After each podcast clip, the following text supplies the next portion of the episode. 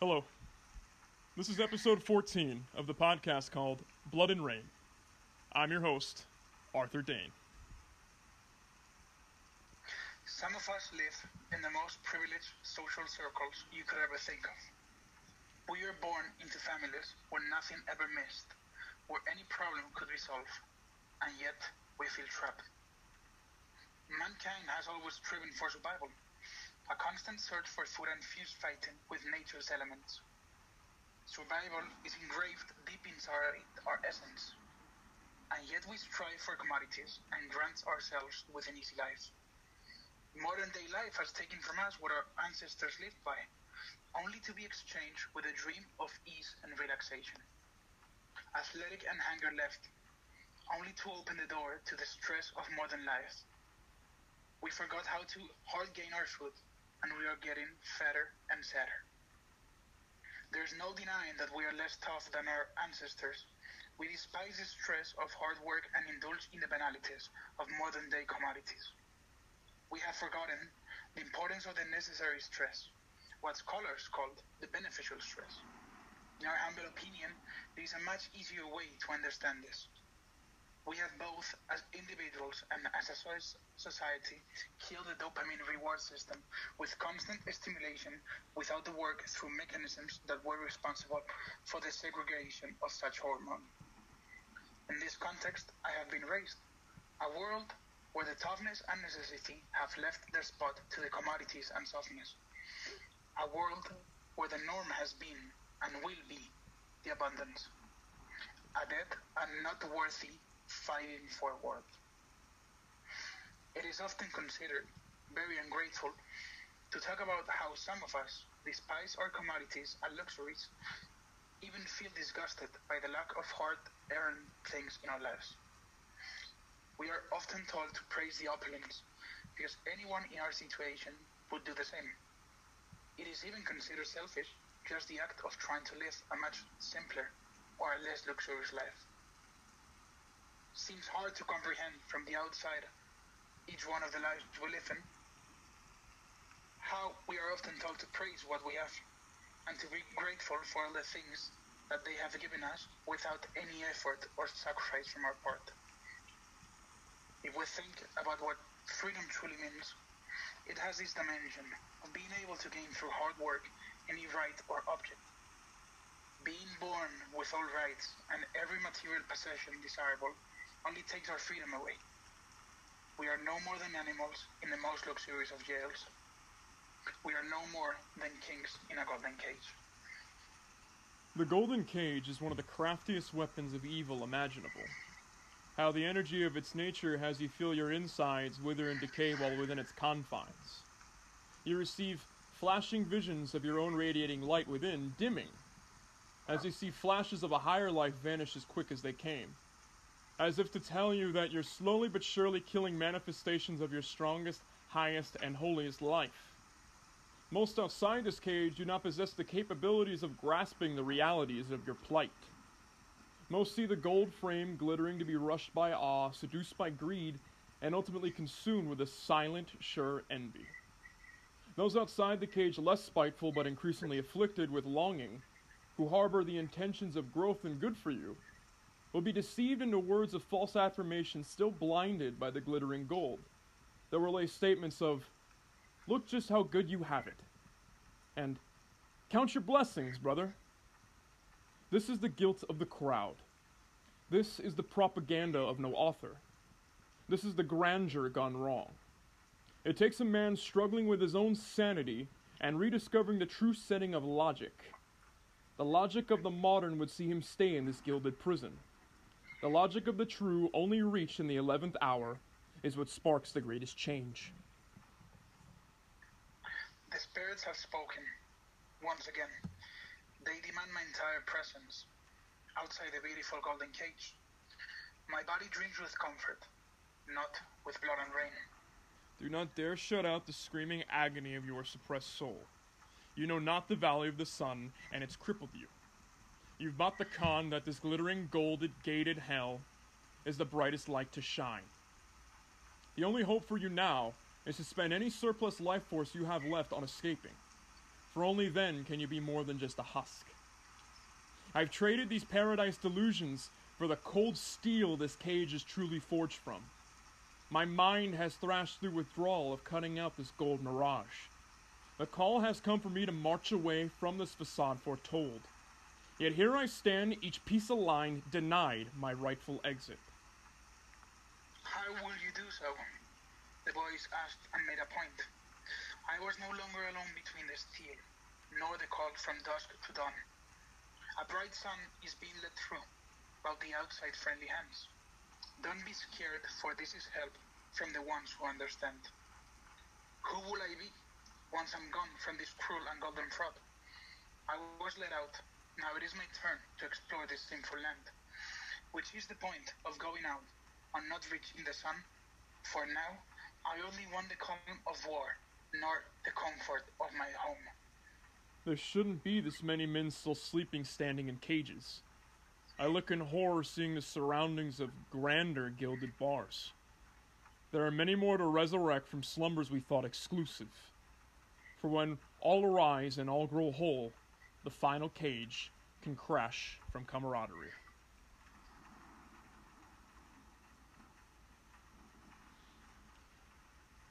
That was a piece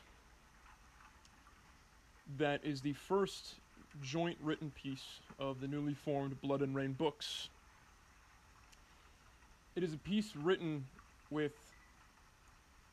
one of the greatest content creators, not only in the sphere but on Instagram, due to him being, once again, not only one of the most talented writers in the sphere, but on Instagram. His name is Joe Abra. He hails from Madrid, right in the center of Spain, their majestic capital. And him and I touched base earlier in the year, and I noticed that him and I were of similar minds about quite a few things, and we got on the phone and discussed that eventually we'd like to do a podcast. But we thought it'd be best to get, in, get to know each other a bit more first. And with his writing prowess, I thought it best that we begin to work on a piece of writing together. And the concept is truly his, and I feel very privileged to join him in writing it. And it's a concept that comes from his heart, as he is a man who truly bares his soul. I'm very pleased to have him on the podcast, and I very hope you enjoy what he has to say, although I have no doubt that you will. Joe Bra, how are you? Well, thank you very much. Uh, firstly, uh, there is no way I'm here those those compliments you have told your audience, but I'm really, really pleased to be here and really, really thank you. And picking up what you have said, what what truly amazed me, like I remember I was deep into my exams, and I got this message from from you, and you said, "Hey, you want to do a podcast?" And and the idea of it, it has been so slow cooked. Like we we've been really taking our time into this, matching our crazy agendas.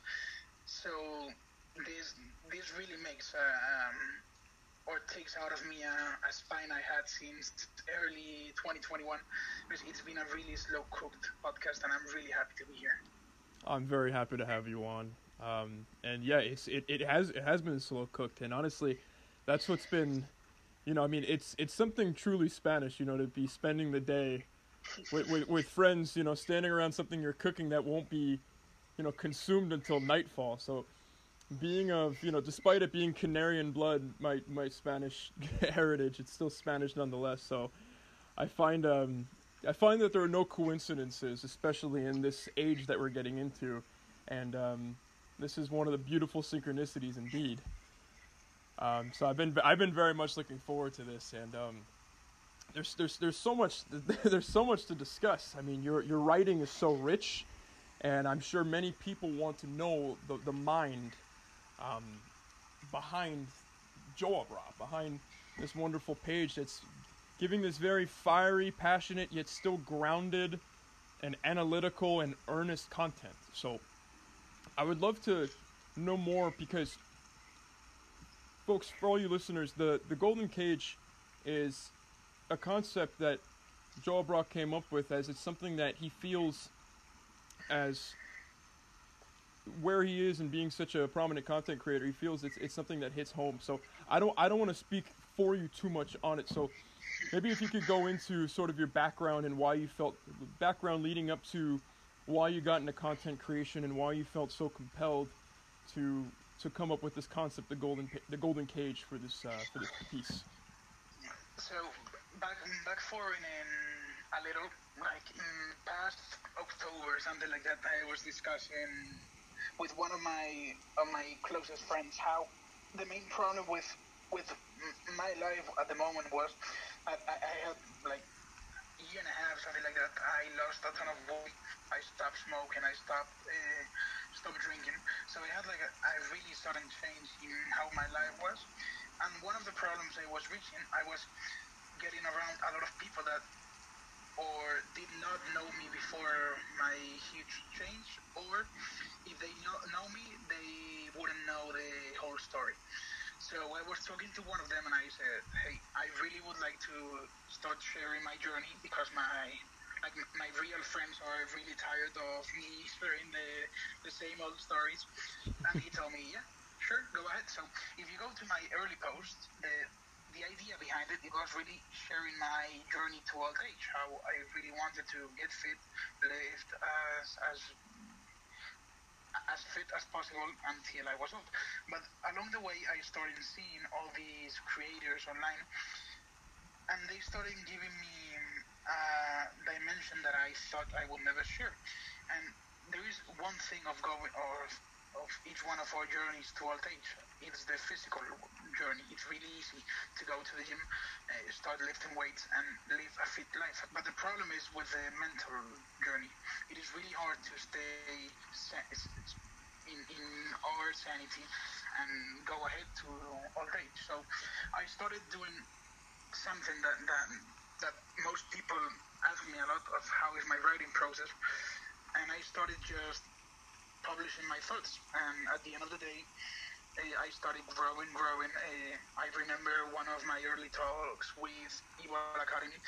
Uh, he was saying how my writing was starting to gain a lot of traction. and and then I started having a lot of people reaching out on how is your writing process, how are your ideas being shared. So, and just as a brief summary,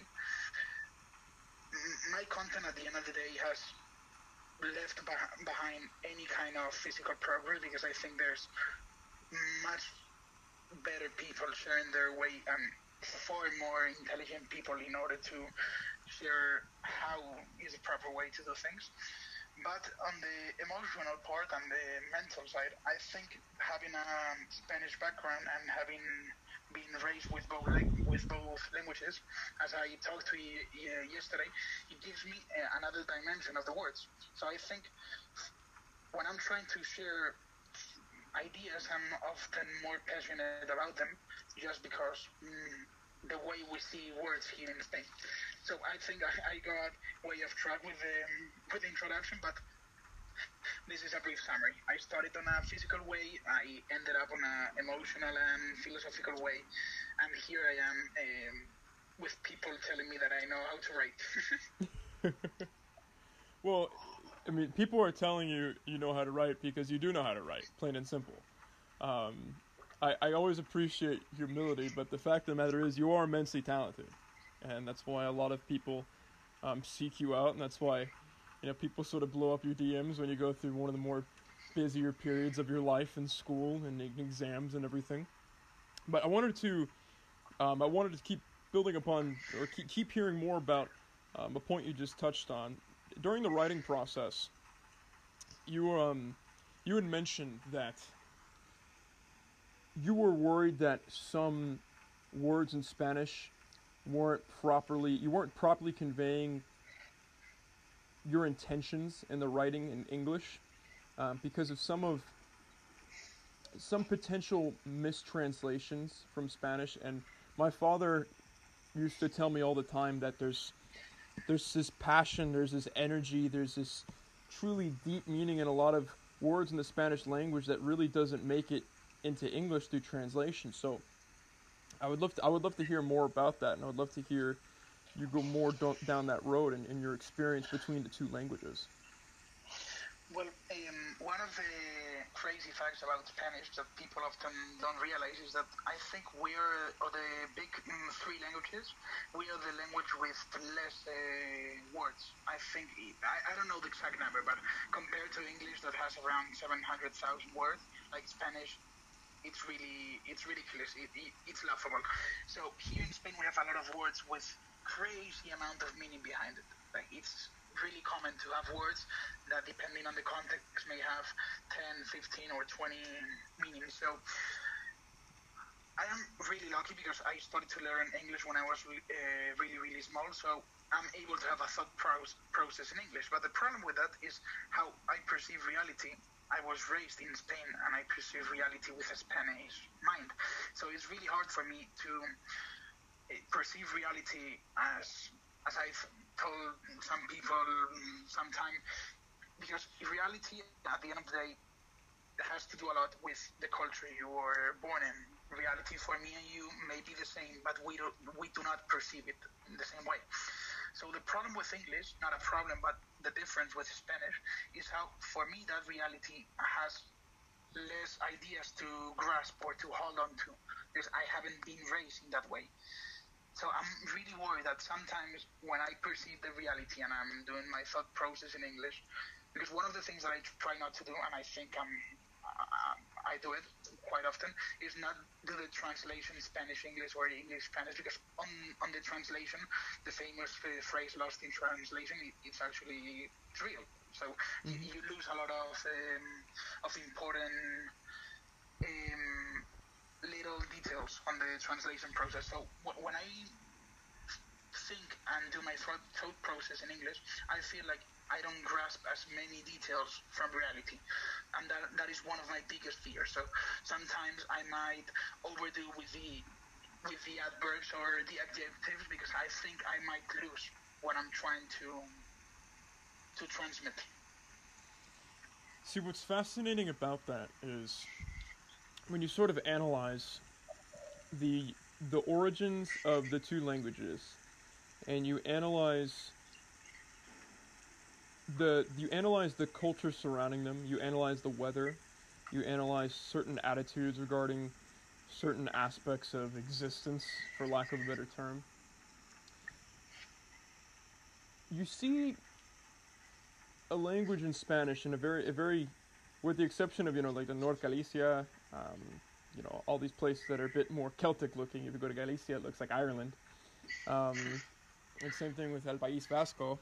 Um, but most of Spain is, is very very fiery, very sunny. It's it's a it's, a land it's a land of the sun really, and it's people are open. People are very expressive, but it's like they're almost emitting more energy towards towards people when they speak. I noticed this when I was um, visiting family in Murcia. I noticed this when I was visiting family in Marbella.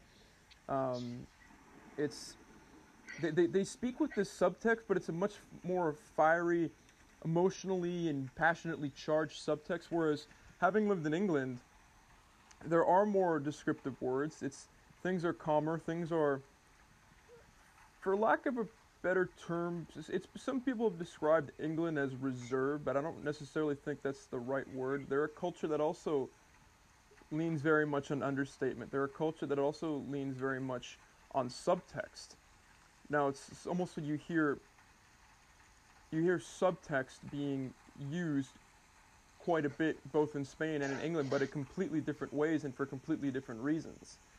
It seems like it's more culturally wired in the language itself in England and the use of it, whereas the origins of the subtext in Spain and with Spanish are more inherent from the very beginning of a language that's been less polluted by outside entities, you know, post Umayyad Cali- post, you know, Islamic, you know, the Umayyad Caliphate that had taken over Spain for quite some time and called it Al-Andalus for those a little history lesson for the origins of Spain for some of the listeners. But what's interesting is you seem you seem to fill the gaps with the adjectives and the adverbs that you choose. So you're actually vocalizing the, the subtext and you're vocalizing the energy surrounding the words of a language that uses less words in general. Does that Does that make any sense? Like that, that's that's the grass I'm getting from your writing. My long-winded way of saying you're expressing your, you're expressing yourself very effectively in English. Thank you. Also, in, in addition, the, the funny part about Spanish when people like when an outsider listens to Spanish, there is always these these jokes that Spanish people talk really fast, and it, it is actually true. We're the language that says the most syllables per second. Not words, syllables. No, sorry, at, uh, most words. Syllables is English. So we are able to transmit a lot of stuff with very few words in a lot in in in very little time. So when I'm writing, one of the problems that I face is I'm used to transmitting a lot in my day to day, or as we're speaking English. So when I'm writing in English, we're talking in English, I feel like my head goes 20 times faster than what I'm able to transmit. So then I feel like if there is a traffic jam in my head and in my mouth, and I'm trying to to share some ideas, and I'm, all, I'm only on the first idea, but my head, head is already on the conclusion of the fourth idea. So even and if you add that I have to use a lot of uh, uh, uh, adjectives because I feel like I'm missing a lot of reality. In my head, there's like this huge uh, traffic jam uh, when I'm speaking English because I feel like I'm going too slow. I'm missing out on reality, and I'm not able to transmit as properly as I can. So there is a lot of confusion when I'm writing. That's. I, I, certainly, I certainly got that when we had our first initial phone call back in January too. It's like this sort of, it's almost like this sort, this sort of bottlenecking of ideas, due to like sort of the the faster, the quicker pace of being able to think in Spanish versus be able to speak in English, and um, I remember I was I was speaking with Nature Chad, who's who's from Croatia, and we we spoke after, and he's just like, you know, it's funny. I couldn't get my ideas as quickly as out, so I felt like I was being more careful with my words. I'm like, well, that's good because there are a lot of people who speak English who don't have a filter, and then they blurt out things that you know necessarily aren't the best. So I would see that as more of a gift than anything. Um, especially especially here in the United States, you know, people will just speak everything that comes directly from their minds. Um, but so I, I would love to know more as well about how you grew up. Like, what was your, your upbringing like? What was it like growing up in such a bustling metropolis that is Madrid? Um, and how that sort of shaped you to who you are today? Well, the, there is this thing that Madrid actually compared to the rest of cities in Europe, it's a pretty small city. Like we, a lot of people in Madrid, including myself, don't consider Madrid to be an European city, and we call it what what it's called a, a Castilian city, a city from Castilla, mm-hmm. because we we have mm, far more in common with the southern part of Spain in terms of calmness, of not being that rough, uh, slow pace. But the problem with that is that eh, in the past few years, Madrid has has been attracting a lot of people from all parts of Spain um, at the same time that Barcelona has been declining. Uh, for anyone listening, the Barcelona was kind of a small city. They had the, the Olympic Games. It blew up. It it made Barcelona the biggest city in Spain, the, the most European, the, the more open and liberal city. And for the past few years, without getting into any of politics, uh, bad choices from the regional government and political movements have made have made Barcelona not the first city in Spain nor the second, and is on the way to be the third city in Spain after Sevilla. So the thing with Madrid, it has experienced a lot of changes in the past years. So when I was small, Madrid for me was like this calm city because I was used to go to the States. I saw New York, I saw Toronto. Uh, Toronto's in Canada. I, I saw how the cities work there, and when I came back here, I, I always saw Madrid as this slow-paced city, but in the past years, there has been a change in Madrid. So what I or what I consider to be my normal day life, now it has like fast-paced times ten. So there is, at least for me, and I know that for sure that for a couple of my friends too, we, we have experienced like a huge change in how Madrid works, and I think it is affecting us a lot. Because and, and going back to your question, growing up in Madrid in a this like calm place it made me be really, really, really careful with what I with what I thought, with what I shared, and how I behaved. And then I used to go to the states where it was like chaotic, everything was fast paced, so I had like that duality inside me. And now Madrid is going on that same way, so I'm starting to see a lot more of my my American personality, if you want to call it something like that, uh, flourish and come out uh, apart from the calm and relaxed way that I thought I was raised in. That's interesting. So that's a similar thing that happened out here in the Bay Area. Um, you know, San Francisco was, you know, San Francisco and Oakland, they're just a bridge apart. So you had these two cities. Well, we call one the city and we call Oakland the town. But um, you had these two these two places that you know there's a lot of there's a lot of culture that came out of there, but it wasn't this sort of bustling metropolis anymore. It had its waves of prosperity, and then it would sort of get a bit sleepier at times. And I started to notice with the, the rise of tech, post. I mean, you, you had multiple rises of technology from the 80s to the 90s, and then we had the 99 crash, and then we had the, the September 11th crash in 2001 um, but despite that, you had Google and Apple blowing up through the mid 2000s um, with Steve Jobs and all the Google millionaires making some serious headway, and then the rise of Facebook as well. So you have these three massive companies, um, all in the sort of peninsula area south of San Francisco, move into the Bay Area. And I didn't see it till later, having grown grown up in the East Bay. But you started to see it just got more and more crowded, and you saw rents rise, you saw costs rise. You're like, wait, what the hell's going on? Um, you, you, started, you started to see lists of the Bay Area be as expensive as New York City and London. So we knew something was, was run amok. So I can absolutely understand what you're saying. It's just, you know, it, it's made it far less livable, even though it's a place that you've you've grown up in. Um, but as far as so did you you did a lot of did you live in America for times? Did you just do a lot of travel with, with family, or what, what brought you to America at such a young age? Well, I did um, a lot of travel. Um, I used to go to this summer camp, eh, and I was pretty pretty lucky. And and part of it is because I was raised in a golden cage. I was able to go overseas a, a lot when I was a kid, so I probably probably if you sum up all the times that I've been in in the states, it would sum up like for three or four years out of my life in separate in separate months and weeks. But like for three or four months of my time, I, I I've been in the states. Uh, three or four years, sorry, of my life I've been in the states, and plus you add the the all the influence that I had um, growing up because I was able to have all means of access to books, movies, internet. So American culture has been a huge part of me since I was really, really small.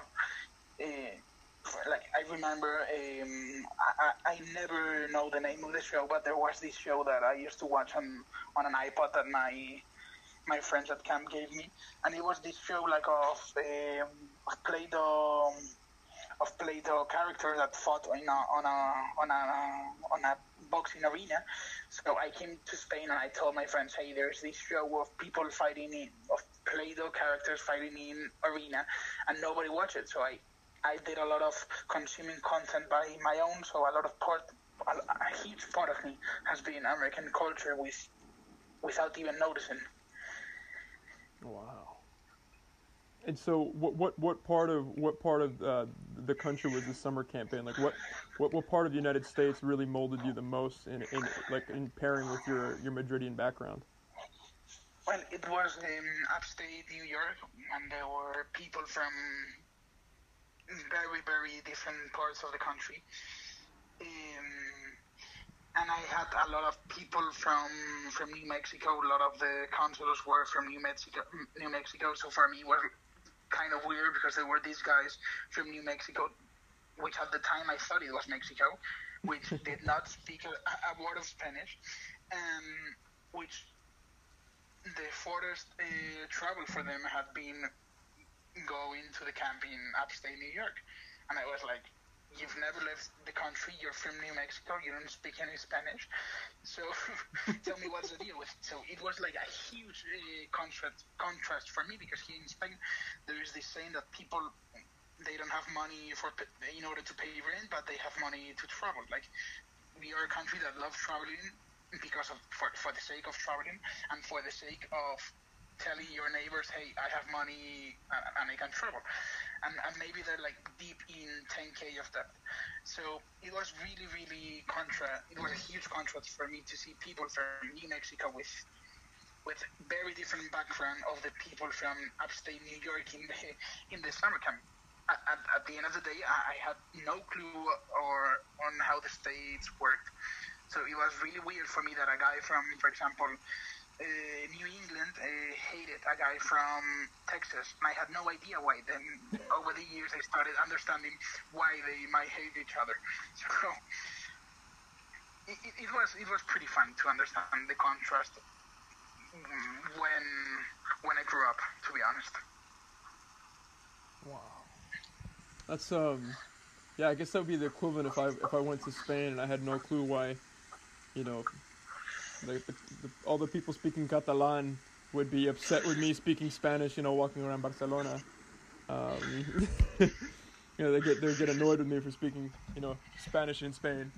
Um, and then you do a little research and you start to understand. But um, so it sounds like so you, your, your parents provided quite a bit. Were you an only child growing up, or you have siblings, or? I have uh, three siblings, but um, like we all had the same opportunities. So, so at the end of the day, we were all raised in a golden cage. Wow. So, gr- growing up, so you, you get you get sent to you have you have a family that seems to you know seriously be looking after you for better or for worse, and you know they're they're sending you they're sending you to the states for summer camp. You're traveling quite a bit.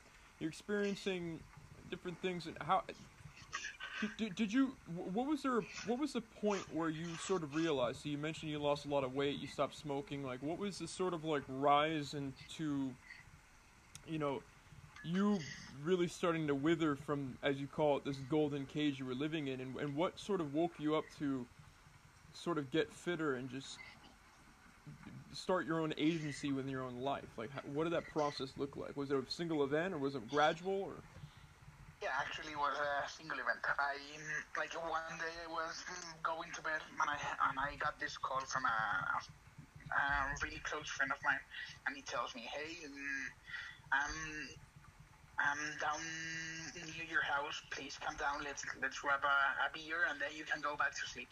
And as soon as I was going down to meet with him, he calls me and he says, "Hey, uh, take just grab the car keys. Uh, maybe." Maybe we move and we go to another place. So I grab my car keys, I grab a beer with him, and he says, hey, there's this cousin of mine that she's having a party.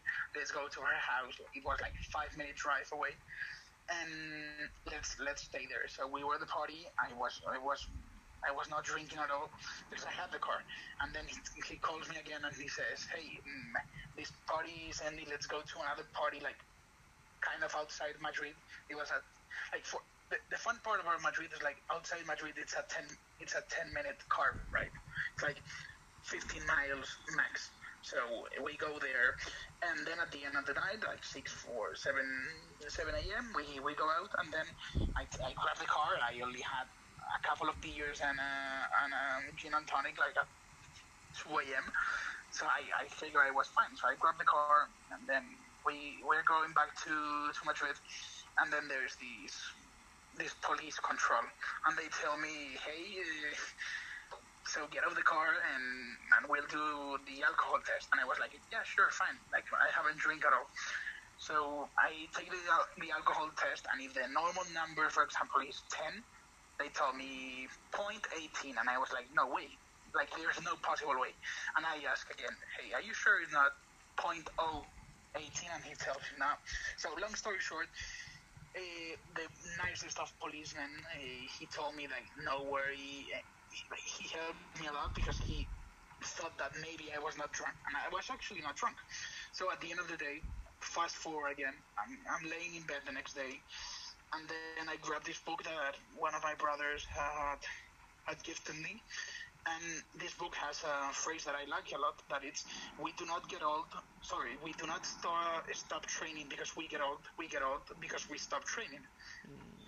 And then something clicked in my head, and I say, "Hey, you're you're tw- 21. You're overweight as fuck. You just got caught up uh, drinking with the car, even though I was not drunk, and you you need to start doing something." And then everything like start following so smooth. Like I had a lot of exams the following weeks, so I was not at home at any moment. So I, I there was no way I could possibly uh, eat a lot. Then I had no parties, so I could not drink. So it was like a like a lot of um, events that follow each other, and then like it was March, and, and I had lost six kilos without doing anything. I think six kilos is close to ten pounds, something like that. And I said, hey, this is working. Let's get serious, and and then everything followed back. Like it was a series of events, really, really fortunate events, to be honest. See, fir- first of all, that's such a contrast between, you know, police in somewhere like Spain versus police in the United States. You know, the police officer isn't gonna look at you and say, you know what, no, you're not that drunk. It's fine. You know, it would be very much. Well, you're you're over the limit, so you're under you know, you're under arrest for DUI. But it's To be honest, I, I was re- I got really lucky, and, and I was really, really polite. And also, I think I told him one thing that may have been key in order to him let, letting me go. That is, here in Spain, you cannot be a fully qualified lawyer. I'm studying law, for those wondering. Uh, you cannot be a fully a fully qualified lawyer if you have any criminal record. So, for me, if he had processed that that drinking ticket as a as a criminal offense, I would have not been able to be a lawyer.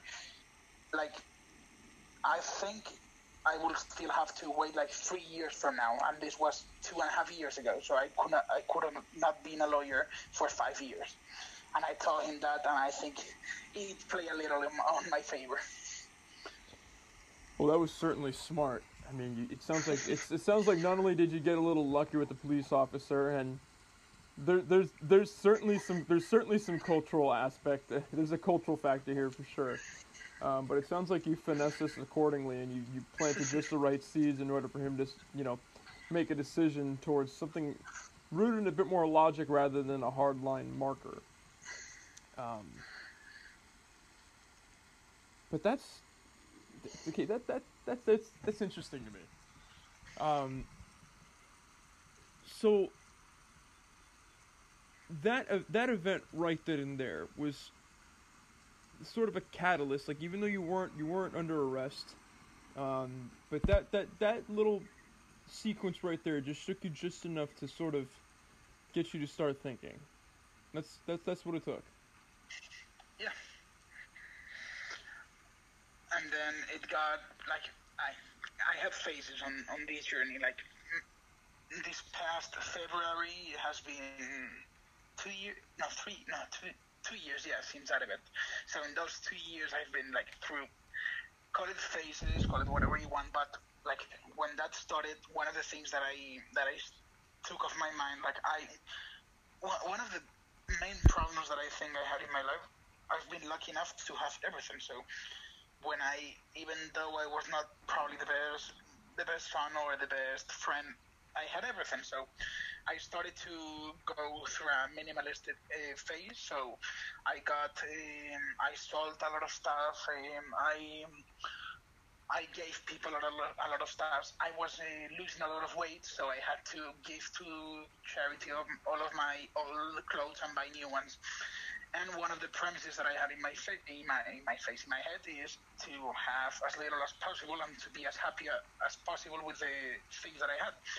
So that minimalistic uh, phase also helped me a lot in order to be where am I where am I right now? Because one that phase also it ended up like I used to be a like I was so annoying. I used to be a, a blogger wannabe on Instagram. Like I had this, and, and the thing is, I was so fat. I was um, really, really scared or or not proud of my physical aspect. So instead of publishing photos of myself, I published photos of, of people or or cool places where I would travel. So I was like this kind of blogger wannabe.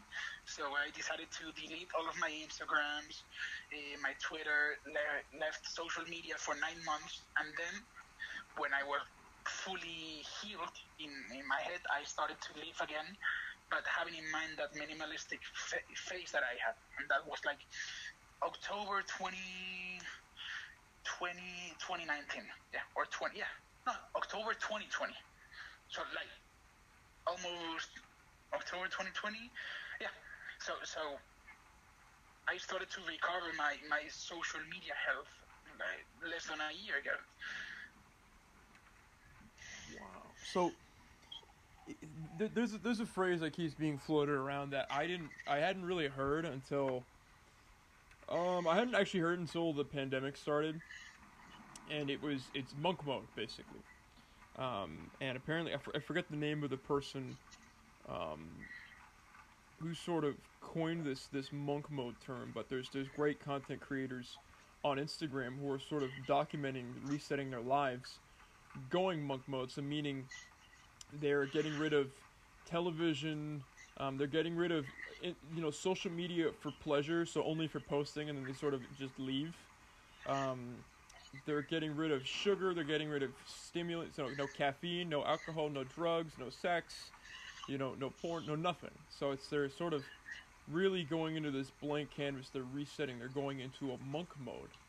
Um, I first heard this last year. Then then I came across uh, Monk Mode Health, who began his account on January 1st. Who he's coming up on his on his first 90 days. His, he has a 90 day video journey. He's absolutely thriving right now. You can just see the transformation in him. And Wilhelm, uh, Evil Academy, he uh, he talked about how he went monk mode. He shaved his head. But I went monk mode by being in the Orthodox Church. I didn't know it was you know it was called monk mode. I had I'd actually been approached by one of the the monastics at the church if I had been considering life eventually as a monastic, and I said at the time yes. Um, but I was doing it just to deepen deepen my faith, and I was doing it to deepen my physical training. But it, it sounds like you as well. You sort of went into this this this. You went into this sort of monk mode without really realizing what it was. So, what was the thought process in getting rid of everything? It's just you just you just wanted to reset. How, how did you think that was going to assist in your sort of in your weight loss? When you when you went down this sort of weight loss journey, was it more than just a weight loss journey? Were you just trying to transform completely as a person? Like, what was what was more of that initial catalyst mindset as well? Well, to be honest, like there was there was no no means to it. It was just like a phase, as I have said. I, I did not start it uh, to be like a permanent thing or nor nor like a temporal thing. I just lived day by day, and the process at the end of the day, what what really started to to show is that my weight loss had a lot to do with my mental health at the moment because one of the main problems that I think there is associated with weight loss is that in order to be or that this is my opinion of course in order to be fully physical fit you need to have um, a fully fitted head because if you don't do that I, at the end of the day when you are weak you're going to eat a lot you're going to have um, huge um, food hangovers. You're gonna um, go to the to the kitchen and eat everything as possible. So one of the biggest things that I did that was the hardest for me, I started doing intermittent fasting, but extreme intermittent fasting. This is, I think, at the time I have. I've been doing it for more than a year in a row, and I usually uh, just eat one times one time a day. So at the beginning of it, um, and in my way to be as minimalistic as possible, I eat it just once a day. But the problem is that I, did not know how to handle it. So I would eat one time one time a day, and the weeks pass by, and then I will always have this huge uh, meal where, where, where I would eat sugar, uh, eat like shit, because my mind was not ready for the process. So what it really helped of this monk mode was not the where I wanted to go was being being conscious of the day-to-day basis of being left with as little as possible. So my, I, I think I, I could probably say that my monk mode has been like separate days. So at the, at the end of the day, my, for the past few years, my monk mode ha, has been maybe 400 out of 550 days. So it's been a daily monk mode. It's, it's been pretty fun, to be honest. So you, you, it, it, it, it sound, as you kept going through that sort of description of it, it, it sounded you sort of revved up more and more and more in excitement. It sounds like this is truly the way you want to live. And, yeah, definitely. And uh, there's, it's like what's interesting is you you sort of said, all right, you came back to life, like you you, sort of came back to more being more integrated and, for lack of a better term, society. But you you you, ma- you maintain this sort of this extreme intermittent fasting, which by the way is actually peddled by um one of the the strength and conditioning minds that um is, is, is a big is a big part of my, my training knowledge. Pavel Tsatsouline, he eats, he eats one meal a day because he has too much work to do. So doesn't want to be food. First of all, that's also a very almost it's like the antithesis of of being of being Spanish because you know you know it's like throughout the day you see a friend you get some tapas here you know you get some get, get a drink here like you said a gin and tonic you have some pinchos here you know it's it's it's it's very it's yeah, my, my friends totally hate it but at the end of the day I, I used to be really really strict and now I'm I'm more calm on it because I know that if for example if if one friend call, one friend calls me now and, and says, "Hey, today is playing Atletico. Let's go to a bar, grab a pizza." Like I'm not stupid. I'm going. I'm going to do it because I, I I've come to realize that there is far more things apart from being as healthy as possible for the longest possible. So my, my mm, in my head, my positive balance is that at the end of the year, I've been or I've behaved in a monk mode for more than 300 days. So I let my, myself 65 days that I can, in theory, be more relaxed. So I'm not stupid. I used to be really, really stupid, but now I control myself and, and I and I'm, I'm not an idiot. So if someone someone calls me, I'm going to go with with them grab something. But the thing that I'm really really strict with is alcohol.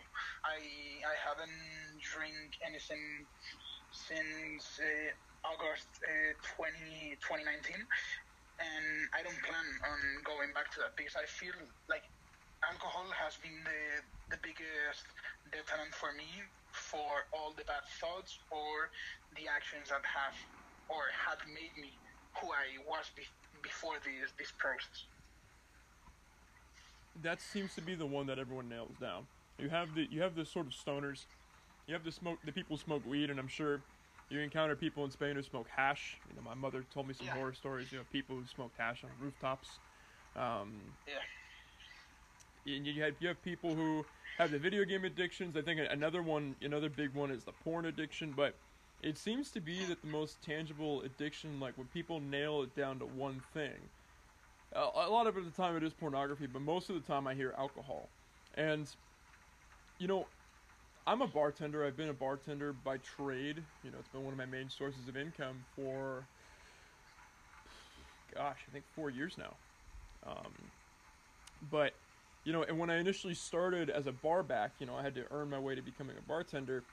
Um, I you know, I was coming off of training, and I was training every single day, and I just saw this is a way of paying paying for my training as a fighter, and eventually, you know, making money with writing, um, so I, I didn't drink at all. I was like, oh, I'll just be the, the, the hardest working man in the room, and I was.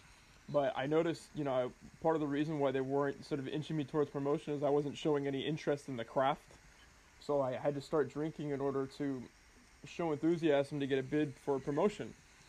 And, you know, I, I got into it. I got into cocktails. I got into sort of the recipes and the creative side of it. And it became a very, you know, it became a very enriching practice, you know, creating cocktails for people for certain purposes. It's, it's, definitely a creative outlet, and I could, you know, draw income from it. But um, I, I've never had like an addictive gene to alcohol. I've never really, I, have never had any kind of problem with alcohol either. But But I notice like even if I have like one or two drinks, I just I feel the weight in the system.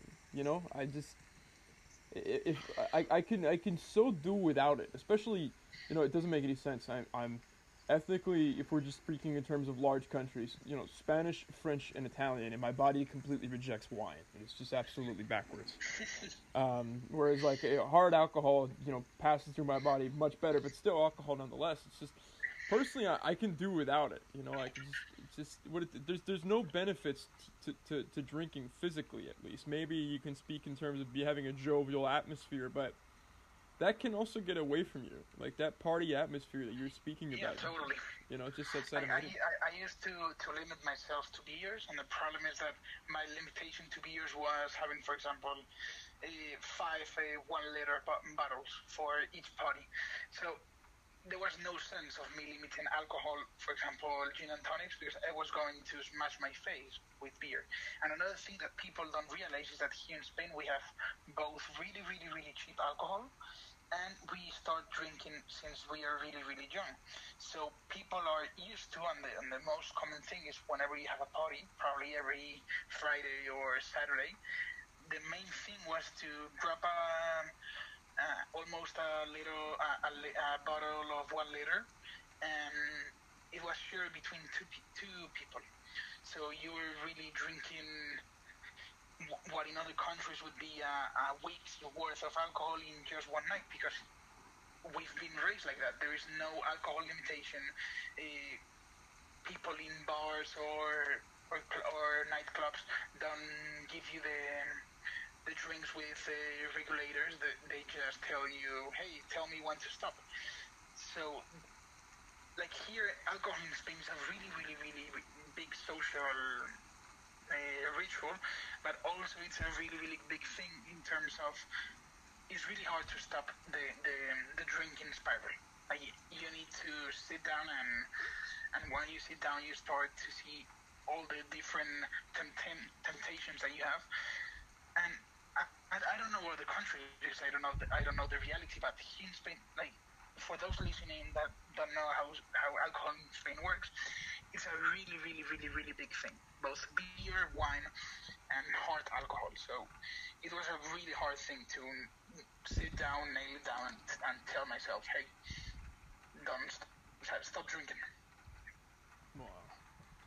It's so it's it's social pressure too in a country that's so centered around socializing and congregation as well. It's like that's that's a, that's a much bigger part of of this of the day to day life there.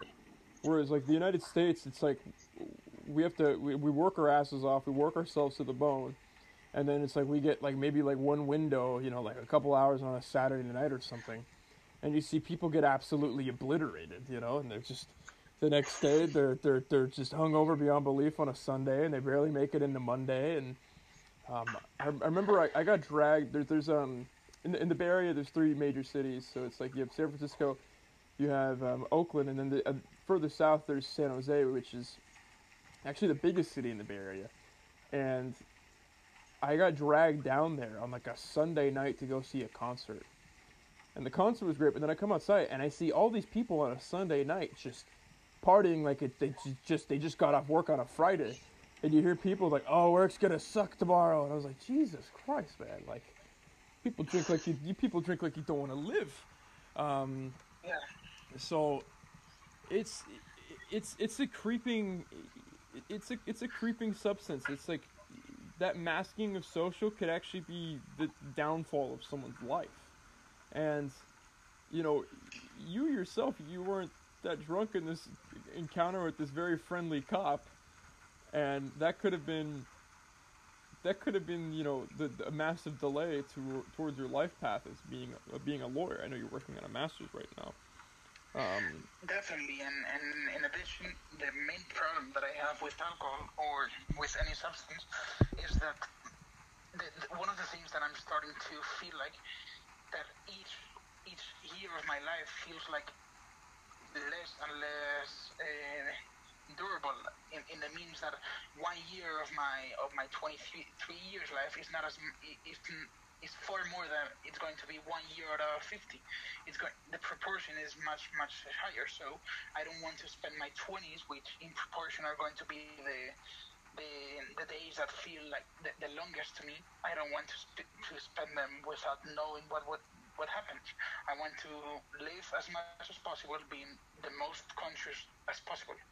And alcohol takes away that takes away that from you, both the, the longevity and the consciousness. Absolutely. The key, the key word being consciousness because there's some people who really don't, whether it be with alcohol, whether it be with pornography or video games, or sometimes it can be over socializing. There are some people who are just deathly afraid of being alone with their own thoughts. It's like that's why they that's why you constantly see them socializing. A lot of the time the alcohol addiction is a secondary thing from people running from their own thoughts. It's part of this overarching issue of escapism and it doesn't it doesn't sound like you were struggling with that at all. It just sounds like the, the social aspect just got away from you. Um, a little bit, but I, I, I'm I'm curious again. Like, I'm I'm curious. So your maybe your teenage years, like what? Because I, I find that when people speak on the the times that develop the most, they think of their te- they speak of their teenage years, and they speak of the period that you're in right now in your early 20s, where it very it's, everyone on Instagram can very, especially in the sphere, can very clearly see that you're flourishing right now. But so you you have this you have this you have this you know very well off family that's taking care of everything. You live in Madrid, you know. Um, I know you have a very passionate, passionate um, sort of dedication to Atletico Madrid. Um, yeah, definitely. So I- I'm curious to hear what your teenage years were like. You know, what what made you become a lawyer? Was that is your are your father or mother a lawyer? What what drew you to that, and how how you sort of the, the road towards your early twenties now? That's on, before you hit the monk mode. I'm I'm curious what that was like for you. So in in uh, in terms of people near my or um, or my friends, you could you could possibly say that my my teen years were pretty normal. But once you start to grow up and start comparing my teenage teenage years to the rest of Spanish people's teenage years, I started to see that I was far more privileged than, I, than I that I, that I was worth for. So if you probably pin down all my years since I was 14 or 15, probably 14. That was the, the year like I had what in Spain we call the it, it like the the edad del pavo, which is really like the, the the year of the peacock. Not not year, but the the like yeah the the, the age of the peacock because we start going like guys turn like idiotic and start doing crazy shit. So if you count or pin down those moments, you know, since I was 14, you probably have like, and, and I'm really, really sure about this, you have like five or six events that if those events happen outside my my current social circle, I would probably be one or really outside my house with no education, or uh, probably alone, because there were there were things that they're tolerable, tolerable. Oh fuck, uh, they're allowed, not not allowed, but you're able to do them because there's someone behind that. It, it's going to or pay for the for the event that you have to to pay anything or be behind in order to tell you hey this is not the right way. So i was really lucky in those terms. But my teenage years i think they were probably based on video games uh, smoking drinking uh, partying uh, not giving a fuck about school. Because here in spain the, the division between school, high school, and college is not that is not that clear for the state. So I spent 13 years in the same school. So the years passed by. I, I did not give a fuck. Um, and the problem with that is that you have to decide what you want to do with life. So I really wanted to do anthropology, uh, history, and and archaeology. And my parents told me, "Hey, that's pretty cool, but if you if you want to have hot food on your on your plate, please reconsider. So, so my, my, my one of my of my siblings gave me um, a book about the history of law. I I've read it in a, in a week or so, and I said, hey, I want to I, I want to go to, to study law. Again, I, I went into a great uni for into a great uh, law school here in Spain.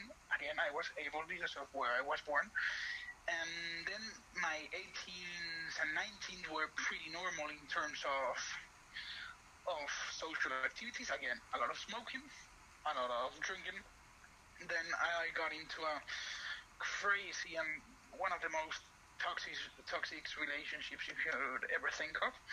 I often say, like, I, I really don't like to talk about it because there's a lot of things that I have not, or I have yet to exteriorize.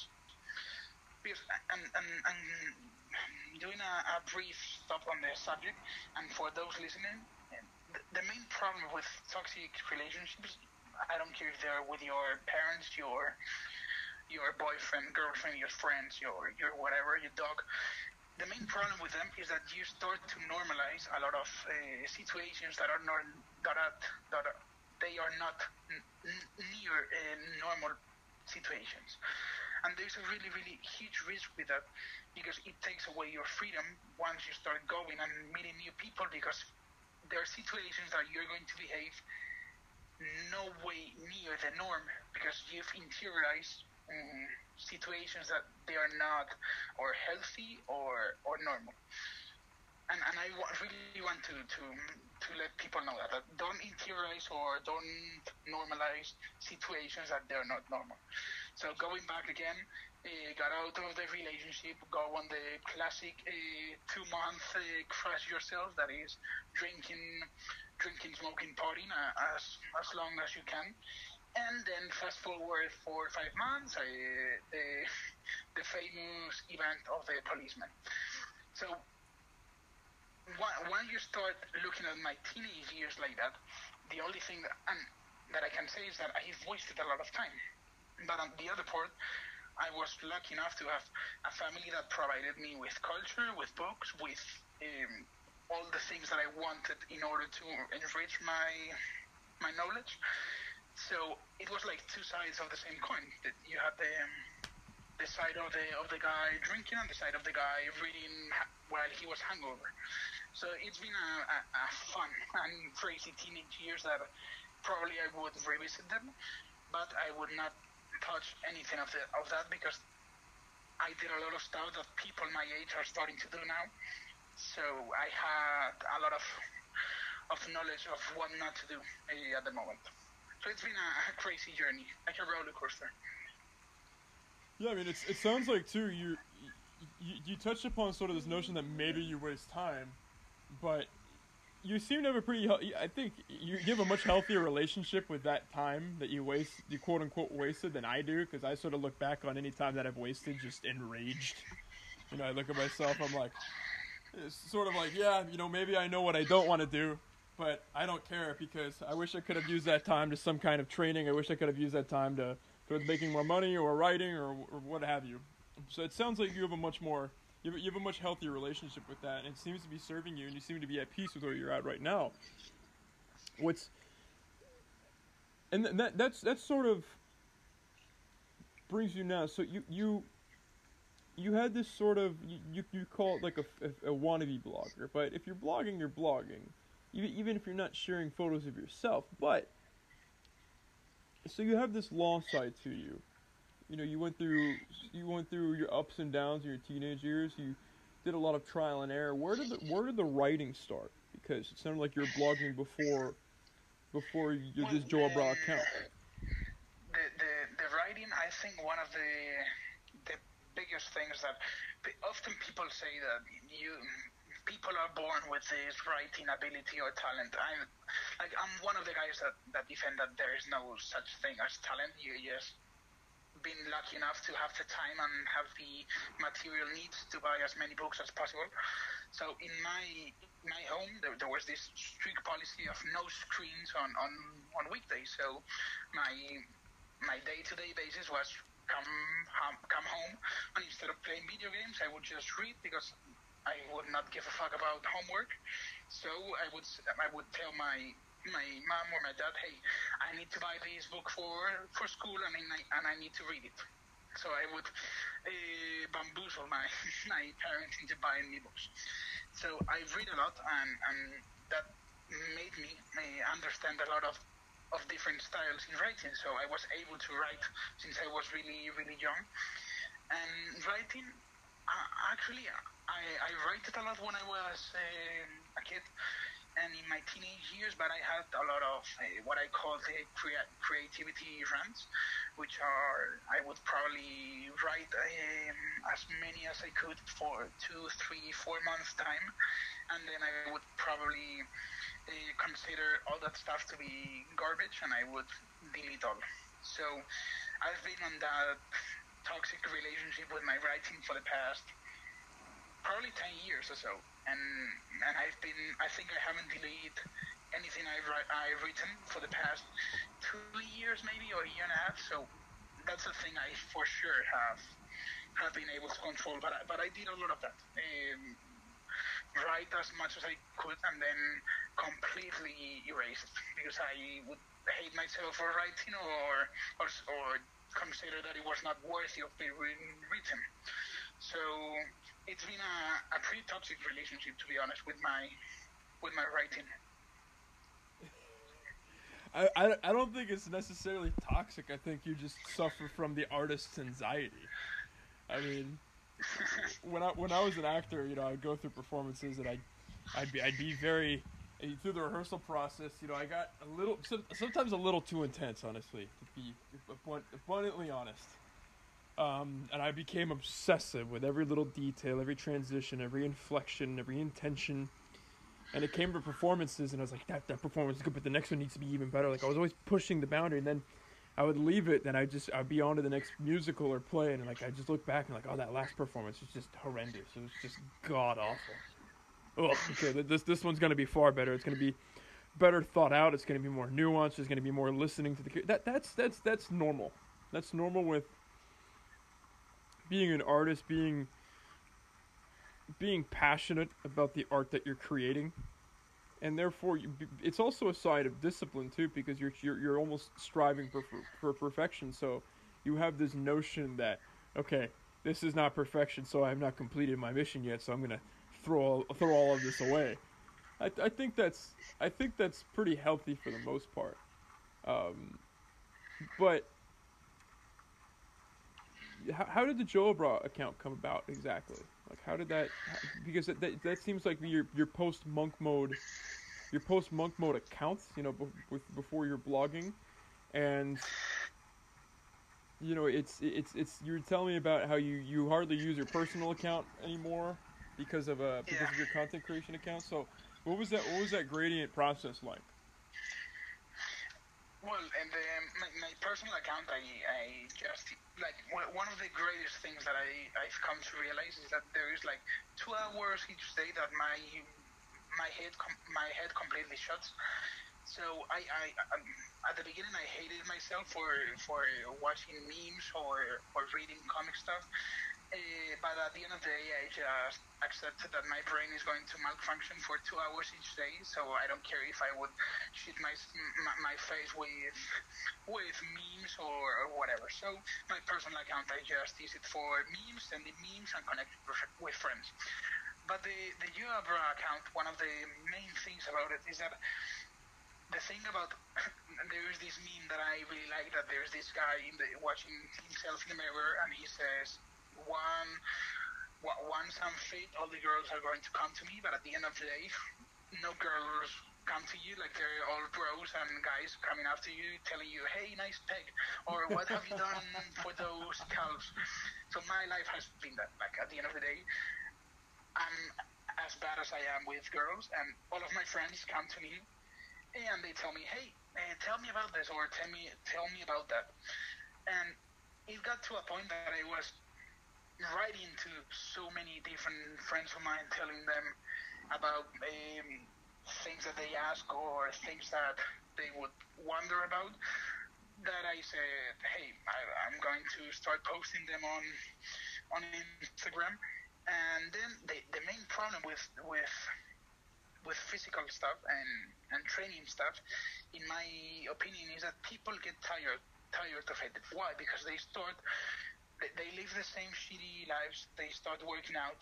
They see no results, and because their head has not changed a little bit, they're going to stop training. So I figure out I st- I would start to to help my friends on the mental side.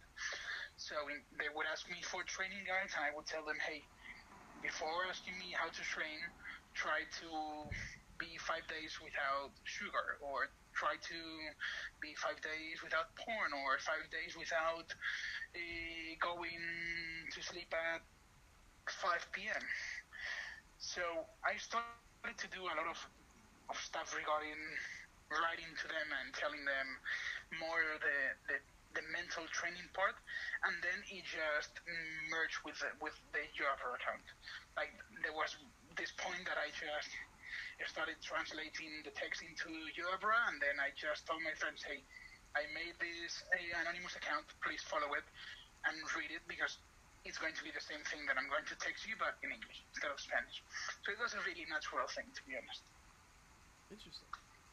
I, I like that because I've noticed that with some of the fitness sphere, it's like there's a fitness aspect to our sphere, but it's done in a much more tasteful, almost indirect way. You know, it's like there's a lot of aesthetics surrounding it. There's a lot of mindset surrounding it. A lot of philosophy, um, some history. In my, you know, in, in my physical posts, you know, when I speak about training, I try to go into a lot of details of this, the, of the, the, the, the finer details of the science behind certain methodology of training and why is it, why is it why it was successful. Um, because like a lot of like a lot of the um, the, the fitness Instagram world, I feel like has really turned a lot of people off. Because it's like a lot of, you know, guys just flexing in front of I don't know like a cruise ship or something like that, and you know girls you know making gigantic bums and you know posing in yoga pants. Like it just all became kind of the same thing all the time, and the the, sphere. So I'm I'm curious too. How how did you find yourself in the sphere? How did you stumble upon it? When when when did it look like? When when did you see all these other accounts like Wilhelm's and start a podcast and so on and so forth? To be honest, like I made my account in the early days. It was called uh, Dreamer Bra, but the name was still Journey to Old Age Bra. So I started like Solbra's post, or like I actually got Instagram type bra and followed all the people that say bra because I thought, hey, if if there's similar guys that use bra as their name, like they're probably gonna think the same as me. So that was my thought process.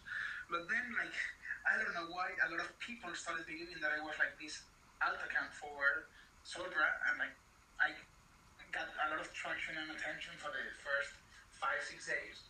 I grew up like to 100 followers, and people were texting me, "Hey, hey, I'm really happy you made this alt account to speak to your followers." And I was like, I have no idea what you're talking about. Like, I'm this guy from Madrid. I have nothing to do with him. Like, don't follow me. Like, I'm, I'm not him. And on the way, a lot of people unfollowed, and a lot of people stayed. And one of the like one of the first uh, exchange I had with anybody with Wilhelm with Evil Academy, and we had like this back and forth, and then eventually I did this podcast with in which I'm still Dreamer Bra because I was the, the the, the name of the account at the moment. And then I just figured out, hey, like I'm no I'm no dreamer. I'm just a guy that, that is going to live as much as possible. I changed it to Joa because it's far far easier to speak about it. And I was going to change the bra thing, but there is a guy that his name is actually Joa Ra instead of Bra, and I have no way of of of getting that username. So I said, hey, I'm going to to leave the bra. But the thing about it, I'm going back to the sphere thing. Like I, I, I was teach when I was a kid that bra it was like this like this chill way of calling your bros in South Africa and Australia, and people have, have picked it up like at this like if it, the if it it is this adjective for people in our sphere. So I really like that because it's it's really easy to get to know or discover a lot of great people just by searching on the on, on Instagram the dot bra or something like that. So it's been pretty cool, to be honest. That's that part. Well, that's actually a fant- that's a fantastic story of how you sort of got plunged into the sphere. It's like people thought you were this. pe- People thought you were Solbra. That's absolutely hilarious. Yeah, yeah, yeah. You go, you you go back to my early DMs, and there's like people, like, like, I'm like one of the things that I that I think people like or that I do lot, like, the thing is, my my clock is a Spanish clock, so my time of going to bed is the time people wake up or their late day. So I usually wake up like with 20, 30, or 40, 40 DMs. So and, and I like to take the time and reply to them. Like I- I'm not, I'm not that big. I, I don't know, like 1,400 followers or something like that. So I don't really care about the numbers, but I take the time. And a lot of people started replying on the early days, like on the 100, 200, 300 followers. Like, hey, I love how you take the time to reply on this account and not on the big one. And I was like, hmm, I'm not the big guy. like, I have do. I have nothing to do with him, but mm, you're more than welcome to, to keep texting me about your thoughts and fears. And people were like, oh, like, I, I, I did not know that you were not the big one, but hey, thanks for, for replying. And people like started to to realize that I wasn't not what they thought I was, and and a lot of people like actually. Um, this guy told me that he felt a relief because he felt like I was not like this. Because one of the of the of the not problems, but one of the things that I see with huge accounts is that people it put them like in a much higher place than themselves. And when people talk with me and I talk with people, I, I feel like we're on the same level. And people like felt a relief. And actually, a lot of people started to reach out far more often when they realized that I was not Solbra. So I really, I actually really like that. So again, it's it's been th- th- there's been like crazy and pretty funny conversations uh, about people realizing that I was not the 20k guy. That's really interesting because, so, for the people, I realize in my podcast there's sometimes where I might be dropping sort of sphere lingo, and, and at this point there may be people listening who aren't in the sphere, so I should preface. When I say the sphere, I mean the solar sphere. You know, there's a bunch of accounts of content creators that all found each other around the Great Conjunction in December of 2020 and they all sort of follow the solar ideal, which is the ideal of action. And it's very, you know, physical, mental, emotional, spiritual development, conscious, you know, aesthetic, culture, and, and conscious warfare involved brotherhood, restoring man, having man have a renaissance, bringing back heroes, timeless truths and testaments. And that's what I mean by the sphere. But there's there's one guy named Solbra who he's uh he's pretty good looking. Well, he covers his face, but he's he's pretty in shape guy. Uh, has a tan. You know, he's from Australia. Pretty calm voice. He's a great aesthetic account. He has a lot of really great information. He has a lot of great original content as well. He's become somewhat of a polarizing figure in the sphere. Some guys um, almost do some. some, guys' accounts are almost like an imitation of Solbra, as if they're almost like a, a a follower of his or like a student or like an acolyte of his and others just sort of taking the information I, I, I listen to his podcast from time to time he has some fantastic guests on like uh, like brother lobo from twitter um, but what i'm noticing is there's there's this interesting divide with some of the bigger accounts like you saw this with the golden one before he got zucked um, the golden one was a he's another he's, he's a swedish man who did show his face um, you know, great great physique, very charismatic, great speaker, um, and he's sort of peddling. From my understanding, I haven't listened to to all of his work. I've only listened to some of his work. He's part of this movement in Europe, basically saying like there's no shame in being European, like this is our homeland, and I have to agree. Um, but he's been sort of canceled and, and zucked really for no reason. He shared nothing from what I've seen at least. So if someone DMs me saying, "Well, you, you messaged this and did this," and I'm like, "Well, I didn't know that." Okay, so don't get all crazy on me. Um, but they seem to be these, these these polarizing figures now. Like the bigger these accounts get, because the golden one was sort of its own thing before the the, the solar sphere, but Solbra has sun in the name. You know, soul, and some people see him as you know as a guide, and some people see him because of some of his business ventures. They see him as sort of like this this this. I, I guess some people have been kind of treating him as a con man, and I don't really. I haven't really seen much yet to think that he's a con man. I know he has the whole Lambros thing going on, um, which is apparently like a, a monthly membership that's very very enthusiastic and charismatic, but while, while he's you know he's clearly trying to make a living for himself through his platform at the very least you know on his on his podcast he's sharing information that can be very beneficial for for people to live better lives. Um, but i guess maybe some people feel like he's really not involved in like taking care of the other accounts and you know fostering the other people of the sphere. So i find that interesting that people were relieved that you weren't Solbra because it's, it's it's almost like they did want to look up to him Yeah, and, and, and also one, one of the things that we, we talked in our early conversations is that like a lot of us we we've met through through Instagram, through our accounts, and we are growing at the same time. And we are like it's ridiculous, like 100 follower difference, but we are growing at the same time because our audiences are interlapping and, and being shared.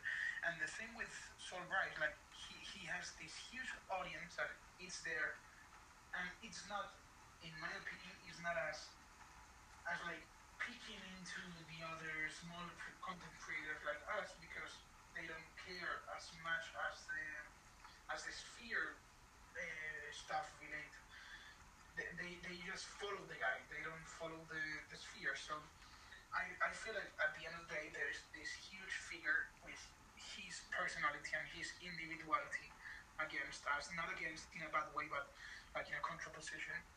Uh, against us that we are a group of guys. And we are experiencing uh, growth in following not as individuals but as a group of guys. Like a lot of the times, the, the followers that I get, there's people that every time I check their profiles in order to see if, they, if there are guys that, that I should be following because there's a lot of great people. Again, one of the great things is that there's a lot of people creating alt accounts in order to be part of the sphere and share their thoughts. I have I have a few of them talk to me and said, "Hey, this is me. Uh, I'm Freddy something. Uh, I'm the one that you were talking with. I decided to create an alt account and be part." So at the end, I'm going back and without going down the rabbit hole, we are experiencing growth as as individuals and sorry as a group, and a lot of the people that they're following each other, they're actually taking part in the sphere. So it's like this huge block or this huge pyramid base, and then there there is this guy that is Solbra with all his great stuff that it, it's just like a huge statue, statue in the middle of the ocean. So I think that's the main the main difference. Like I don't consider him to be part of the sphere. I consider it to be not like of course he's in, but not part as in one of the the base of the of the structure. I don't know if I'm if clear. No, that makes sense because he doesn't seem to be like, you know, I've talked about this so many times in this podcast. Um, but like people of the fields, Neo Libertate, Forrest Munden, um,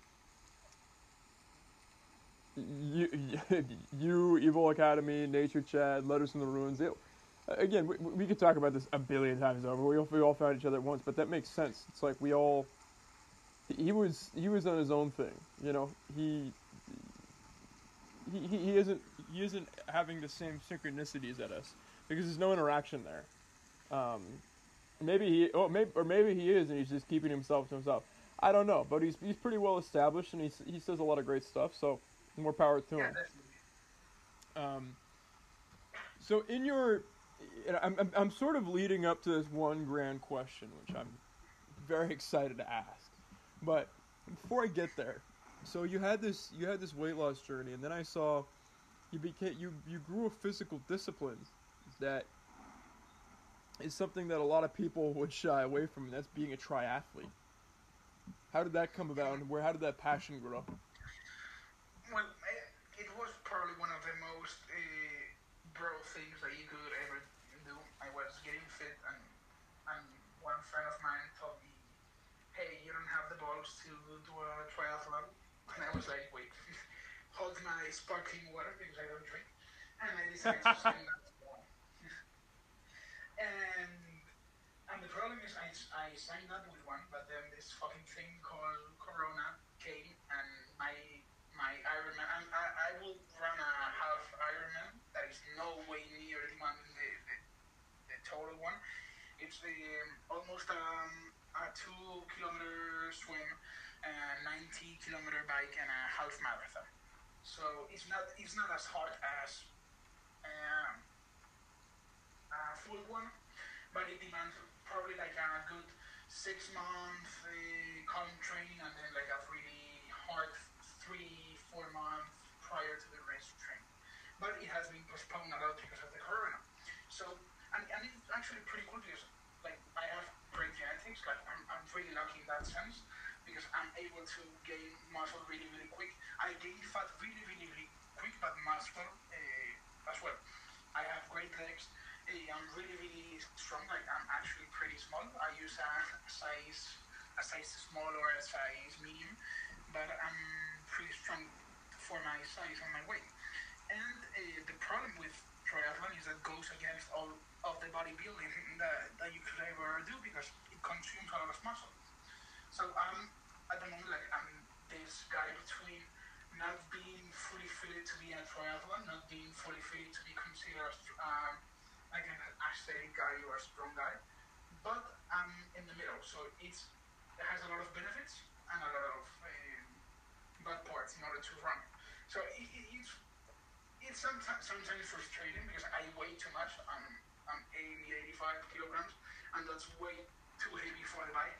But I'm really fast running, so I have a, and I, and I suck at swimming. So it's a pretty frustrating thing because I have a lot of flaws, and it's pretty pretty cool to see yourself succeed at one of the three parts of the race but fail at the other two. And I like the discipline, the mental discipline that is bringing to me. See, okay. This is why I ask because you have this family that provides for you. You have th- this experience of travel. You wanted to go a different route for your schooling, but you heeded the, the advice of your parents, and out of the sake of being financially responsible, you decided to become a lawyer after reading a book about the law given to you by your brother. You have this experience where you get off scot free, but you still decide to change your life, and then you cha- change your life even further. You become more minimalistic. You try to be as happy with as little as possible. You recognize the elements of a toxic relationship, not just through your relationship, but you can see that manifesting in other ways, and you want people to heed that warning. And then you do something like become a triathlete, which, as you said, is is no small feat. It takes quite a bit of toughness. And you have this writing prowess that's manifesting here in the sphere. This sounds to me like a renaissance man, and this sounds to me like someone who is striving for this discomfort and growth. Yet, the piece you presented to me, that the idea you presented me to write was called The Golden Cage, and you paired it with, not paired it with, but at the same time that you and I first discussed this idea, you had a three part post saying a sincere apology.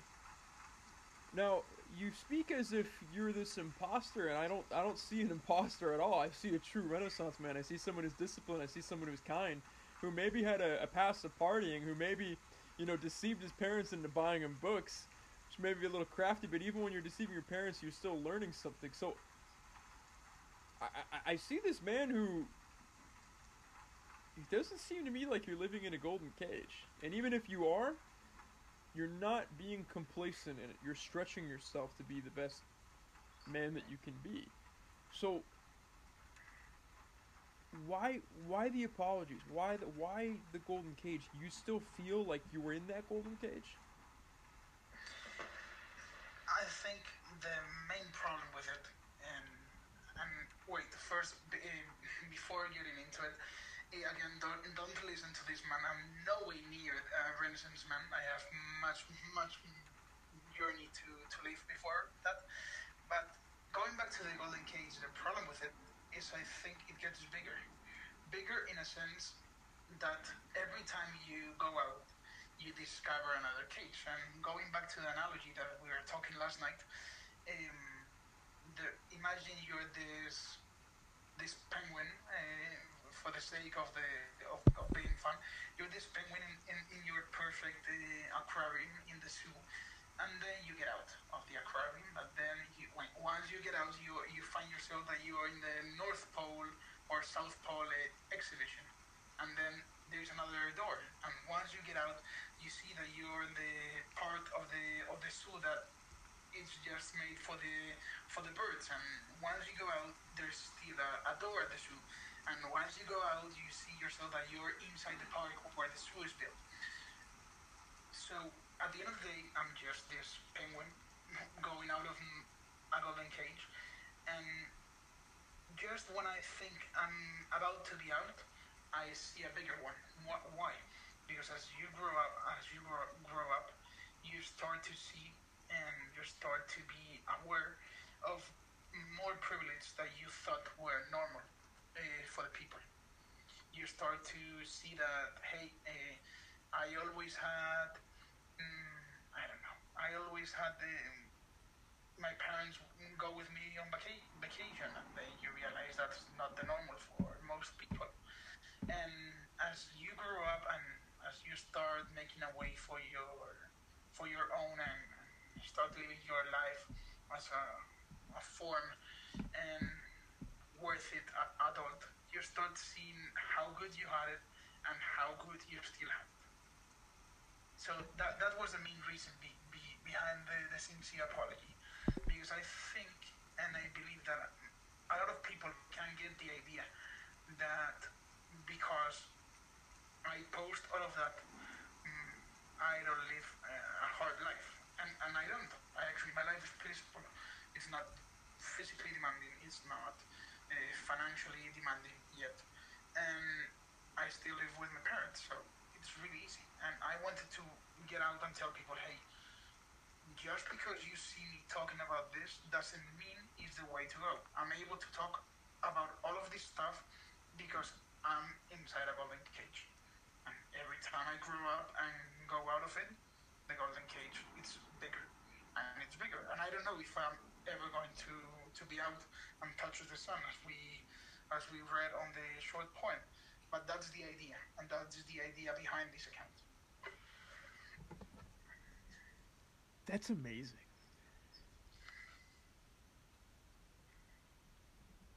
When first of all, if if you, if you go through the three posts of your apologies, the comments are the comments all have the same. They, they say different things, but they're essentially all saying the same thing.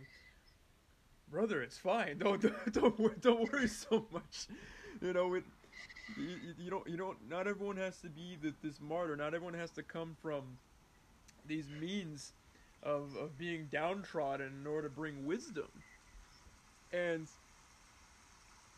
the golden cage sounds like something that I mean it's it sounds just like the relationship with your art that you almost thought was unhealthy. It was like no, like that's sort of the artist's anxiety. That's almost part of the creative process.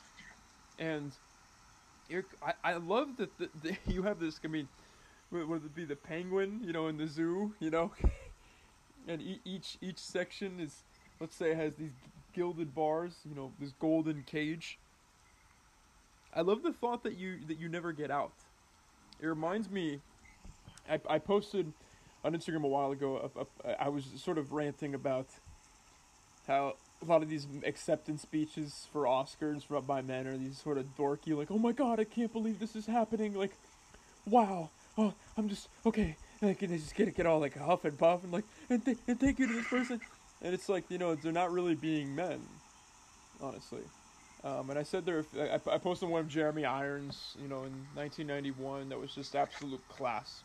But I said one of the exceptions to one of the exceptions in the past 20 years of an actual good acceptance speech was Matthew McConaughey accepting the Oscar for Best Actor for Dallas Buyers Club, and he, you know, he he, he thanks the he, thanks you know the, the people that he needs to thank, you know, the director and whatnot, and the Academy and and the producers and his co-stars and whatnot. But then he, he goes into this thing where he says, you know, I need there are, does it in that very Texan accent. There are three things I need every day. I need something to ch- something to something to look up to, something to look forward to, and something to chase. Um, and you know, he says he looks up to God. He says he looks forward to his family, and then he says, when I was 15 years old, a mentor, or someone close to me, or someone I looked up, a mentor, something like that. He comes up and he says, "Who's your hero?" And I said, "I don't know. Get me, get back to me in a week." A week later, he comes and says, "Who's your hero?" He says, "It's me in 10 years." And then 10 years go by. He's 25, and he asks, he asks him, "Are you hero yet?" And he says, "Not even close. Not even close." And he says, "See, the thing is, I'm never gonna be my hero." because my hero is me at 35, me at 45, me at 55. I'm never gonna be my hero, but that's okay because that's that's that gives me something to chase. It, it's it's a very similar concept of this this this work never being done. Maybe I misinterpreted. It may, may, maybe there's there's this sort of guilt there because you did grow in you know sort of pampered means, but you know, there are people who grew up with pampered means, my brother, who, you know, just just, just continually sat on their ass and done absolutely nothing, and probably had a lot of detriment to people's lives, whether knowingly or unknowingly. Um, so, it, it's you have a very healthy relationship with yourself. You have a very healthy relationship with growth. You have a very healthy healthy relationship with your view of your own development. And I, I think that's why your your apology pieces were met with. Oh, I, th- I think that's why your apology pieces were met with. Um, we're, we're met with so, so many comments like it's okay, it's okay, it's fine, it's fine, because you know you you may be telling the audience you know do not listen to this man because you know, I'm I'm nowhere near perfect, and none of, none of us are. But I, I'm I'm gonna go out on a limb that the audience and the people who who we rub shoulders with on Instagram share my opinion of you and share my view of you as someone who is walking the walk, is humble, is constantly seeking growth, is never resting on their laurels, and you're greatly benefiting the community with this this wonderful prose that you're putting out there. Well, I'm, I'm again. like another problem that I, I hate compliments because I, I grew up near a lot of people far more intelligent and physically able than me. So the compliments around me were bullshit because they were coming from people that they were really, really, really much better than me. So I don't know how to accept compliment, and I actually then I accept, and I, I just laugh nervously. I, I look down and hope people don't ask me how I feel. So thank you a lot. Again, there's no way. Uh, like I, I wish you you you would see the insights and all of you would see the insights from my head in order to fully comprehend. But I really hope with this golden cage concept, people revisit the sincere apology post because you come to understand more aspects of it once you understand the concept of the golden cage. And what, what's interesting too is because here I'm thinking that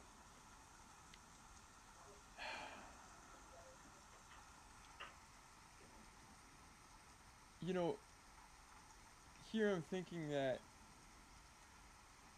you know that the golden cage is this like thing where you you've been complacent and it's like this sort of release for you. So when i was writing my portions i didn't see it as this thing that is this perpetual method of sort of grounding and this perpetual method of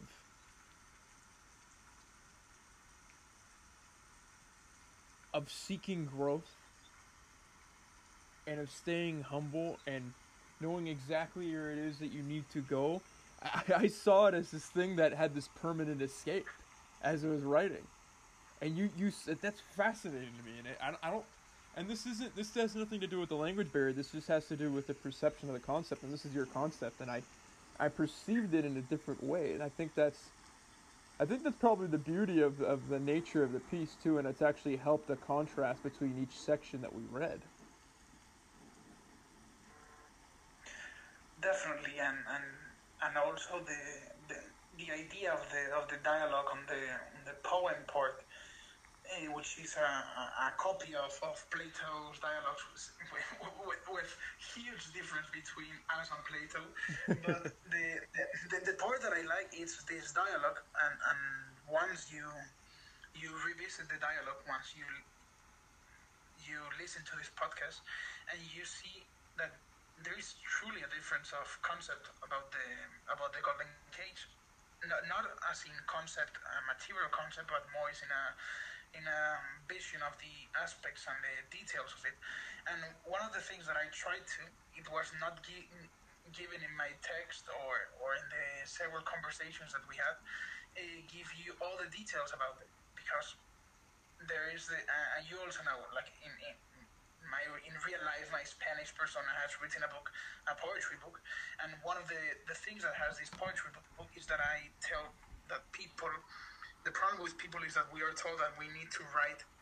Uh, saying somebody before me was good enough, and he said this, and I said that, and because he said this, I'm able to say X.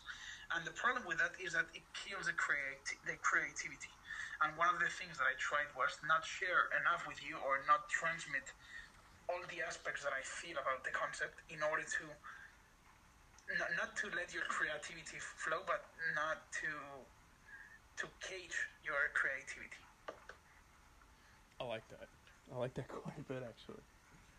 And I'm I'm I'm I'm hoping I'm fluent enough in Spanish by the end of the year so I can actually order your poetry book. I've been thinking about that. You know, it's like once I once I'm fluent enough in Spanish, I can read Joabra's poetry book. So I can't wait to order you know the green physical copy and have it in my hands to read.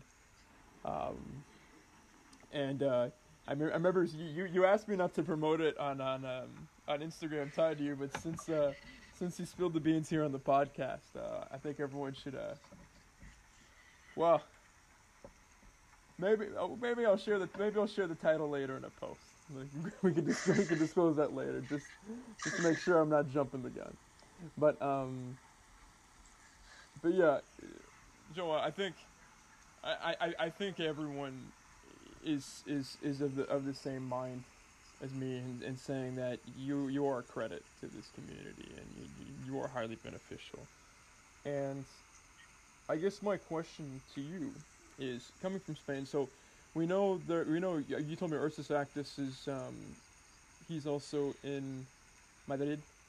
Uh, yeah, and, and, and, and, sorry for interrupting, but one of the crazy parts about the Prince uh, Ursus Arctos, like one day I went to the early to the gym, I posted a picture, and he texted me in Spanish. Like we, we, we had been talking like deep in English, like deep conversation in English for, for two months, and he said, "Hey, that's Madrid in perfect Spanish," and I was like, "Fuck, are you from Madrid?" And he said, "Yes, I'm from like this place near Madrid, like ten minute uh, car ride," and I've been postponing on him on our meetup because I've been really really busy and like if if if everything goes as it should, I'm going to have a lot more of free time now, and he's not going to kill me because I, have been postponing him for the past four months. So yeah, sorry, and sorry the prince again. wow, that's gonna be amazing. You two getting to meet up. I mean, there's there's, several of us meeting on the West Coast, and I, am really I'm really excited for everyone to start meeting each other in person.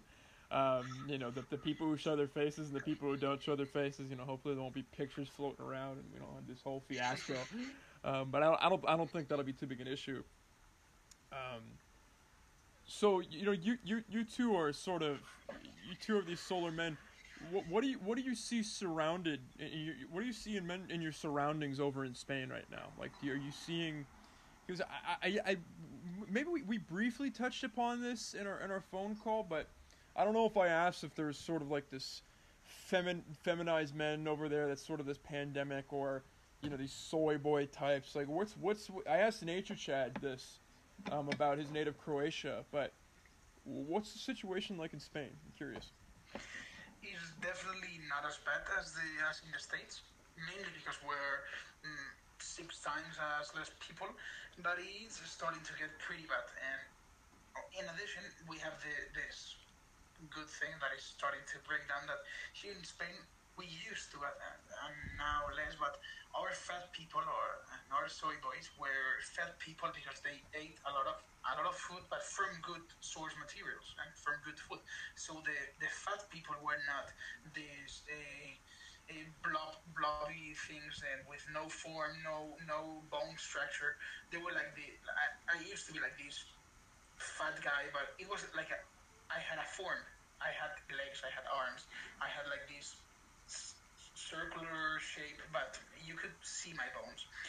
And the problem with it is that now more and more people are living that traditional way of eating a lot of good of good foods, and now they're eating a lot of shit food, a lot of sugar, a lot of soy, and people are starting to become these blobs or things that come from like like the, the the obesity epidemic in the States, and it's a more growing on thing. And I totally see people around me. I currently have a, uh, a really, really good friend of, of my, my master's that I'm trying to turn him in, into a normal guy. I stopped going the route of the soy boy because he was going on onto the route. Like, once you see a guy listening all the time to sad music, sharing all the time depressing memes, you know something is not going right because he's down that crazy spiral. So I think uh, Ursula could uh, possibly agree with me. It's not a big problem at the moment, but I totally see this going way down the the road in the next two years or so. Interesting.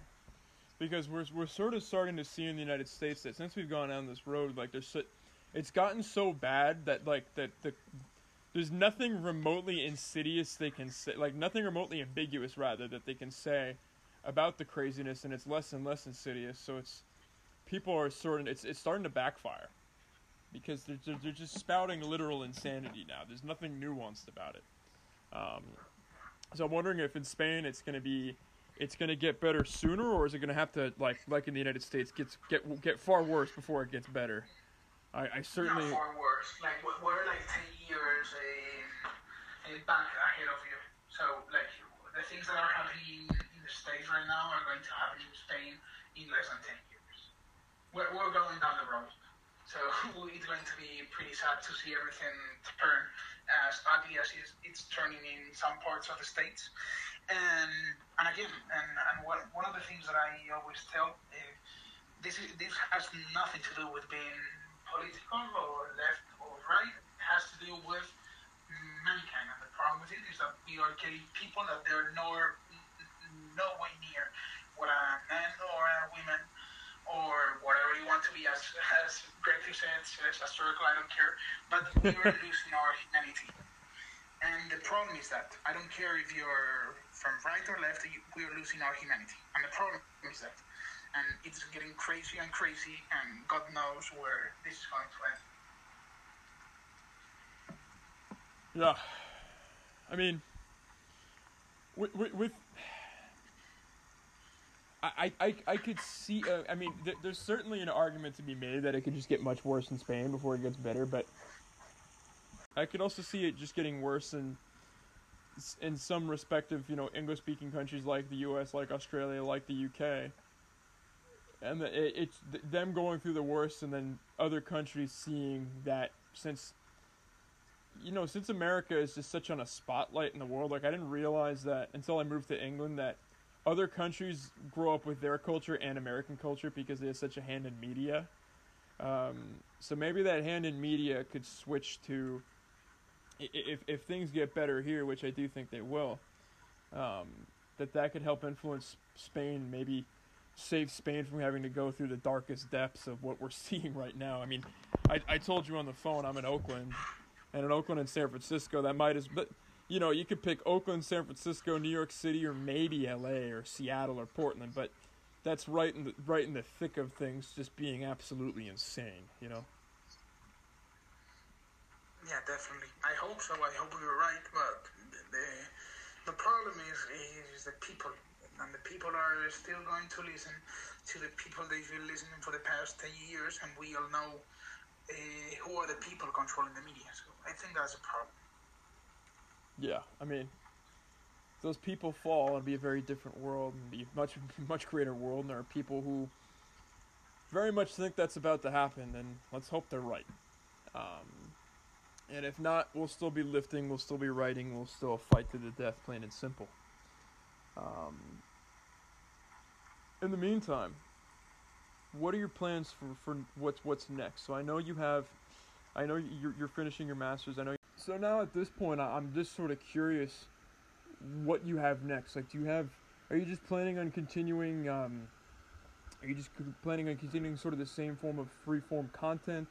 Um, do you have any books that you were planning to share with the Sphere? Um, do you have any other sort of grand architectural ambitions for your content? I know you're very busy with school, um, but I'm curious if you have any grander plans. Um, in early January, when I first spoke to you on the phone, I told you that I have plans to not monetize because I don't like that, but I, I would like to force myself to establish a far more and more thought of content.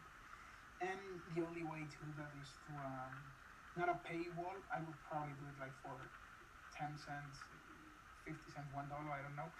But, but in the in the near future, I would like to to establish this separate content more thought of. I don't know if it would be through a payment me- method or, but I would I would want to separate some of the stuff from Instagram just for the sake of having a, a more thought of and, better place to do the, the writing. In addition, I, my initial thoughts were to, to write a more, more like because it's already in my head and I'm publish a book for the sake of Georgia having a, again, a more thought of content. Uh, I, and I to do that on spring break. I don't know if I'm going to have time, but that's my, my idea. So on the short term, I, in addition, Okay, if the problem I want to go, and I don't have time. But I would like to force myself to be more constant because, as, you said, my account at the day is pretty, pretty free in format and posting times, and I don't think uh, it's the content people deserve. So I think there's great people out there that deserve a, a more structured content and more thought. So I, I have a lot of butterflies in my head, as, as we would say. I like that. I like that a lot. Um, well, I, I certainly, I mean, I just launched Blood and Rain books this week. Um, it's it's a dollar for weekly essays and chapters of, of books and short stories and novellas. Um, but you know, the, the Golden Cage is going to be released on Blood and Rain um, for free because I want all the joint pieces of the, the creators. I want everyone to see them as much as possible.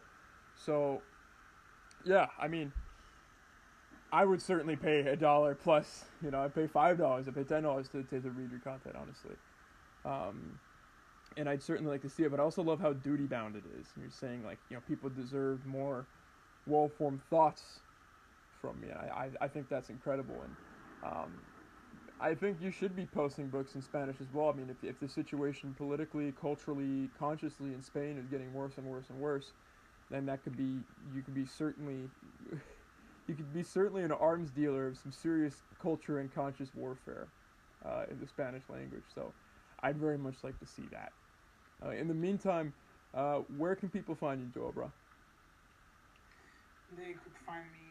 I deleted Twitter because there was too much noise in order to share the structured thoughts. So uh, they can find me on Instagram at joa.bra.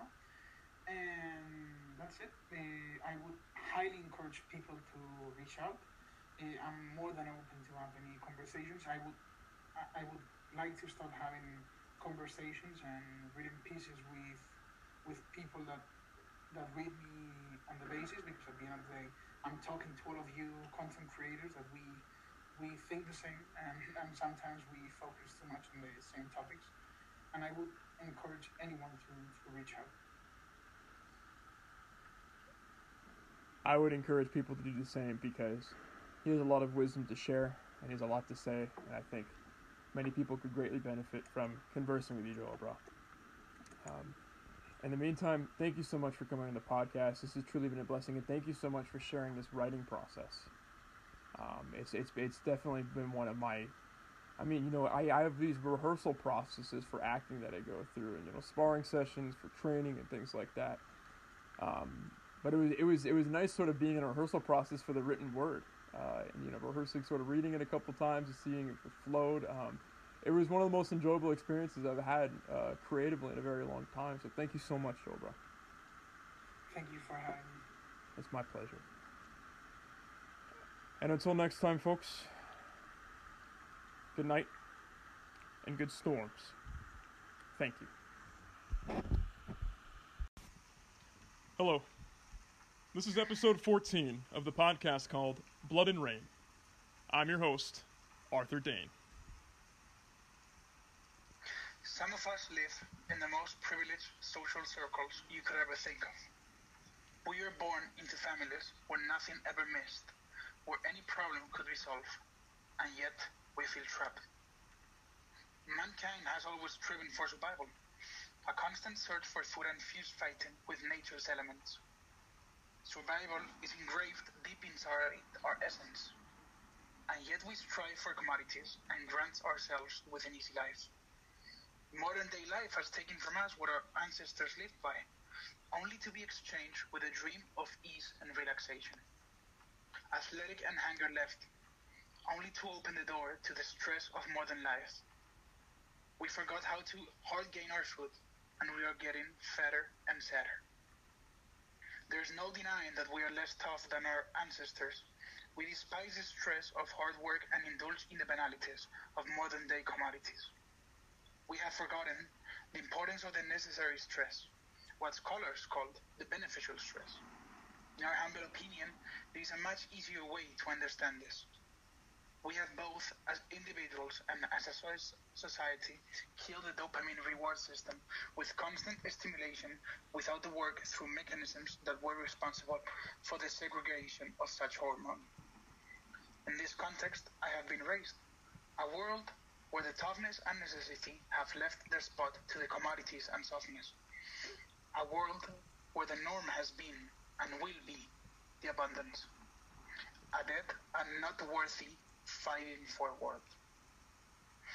It is often considered very ungrateful to talk about how some of us despise our commodities and luxuries, even feel disgusted by the lack of hard earned things in our lives. We are often told to praise the opulence, because anyone in our situation would do the same.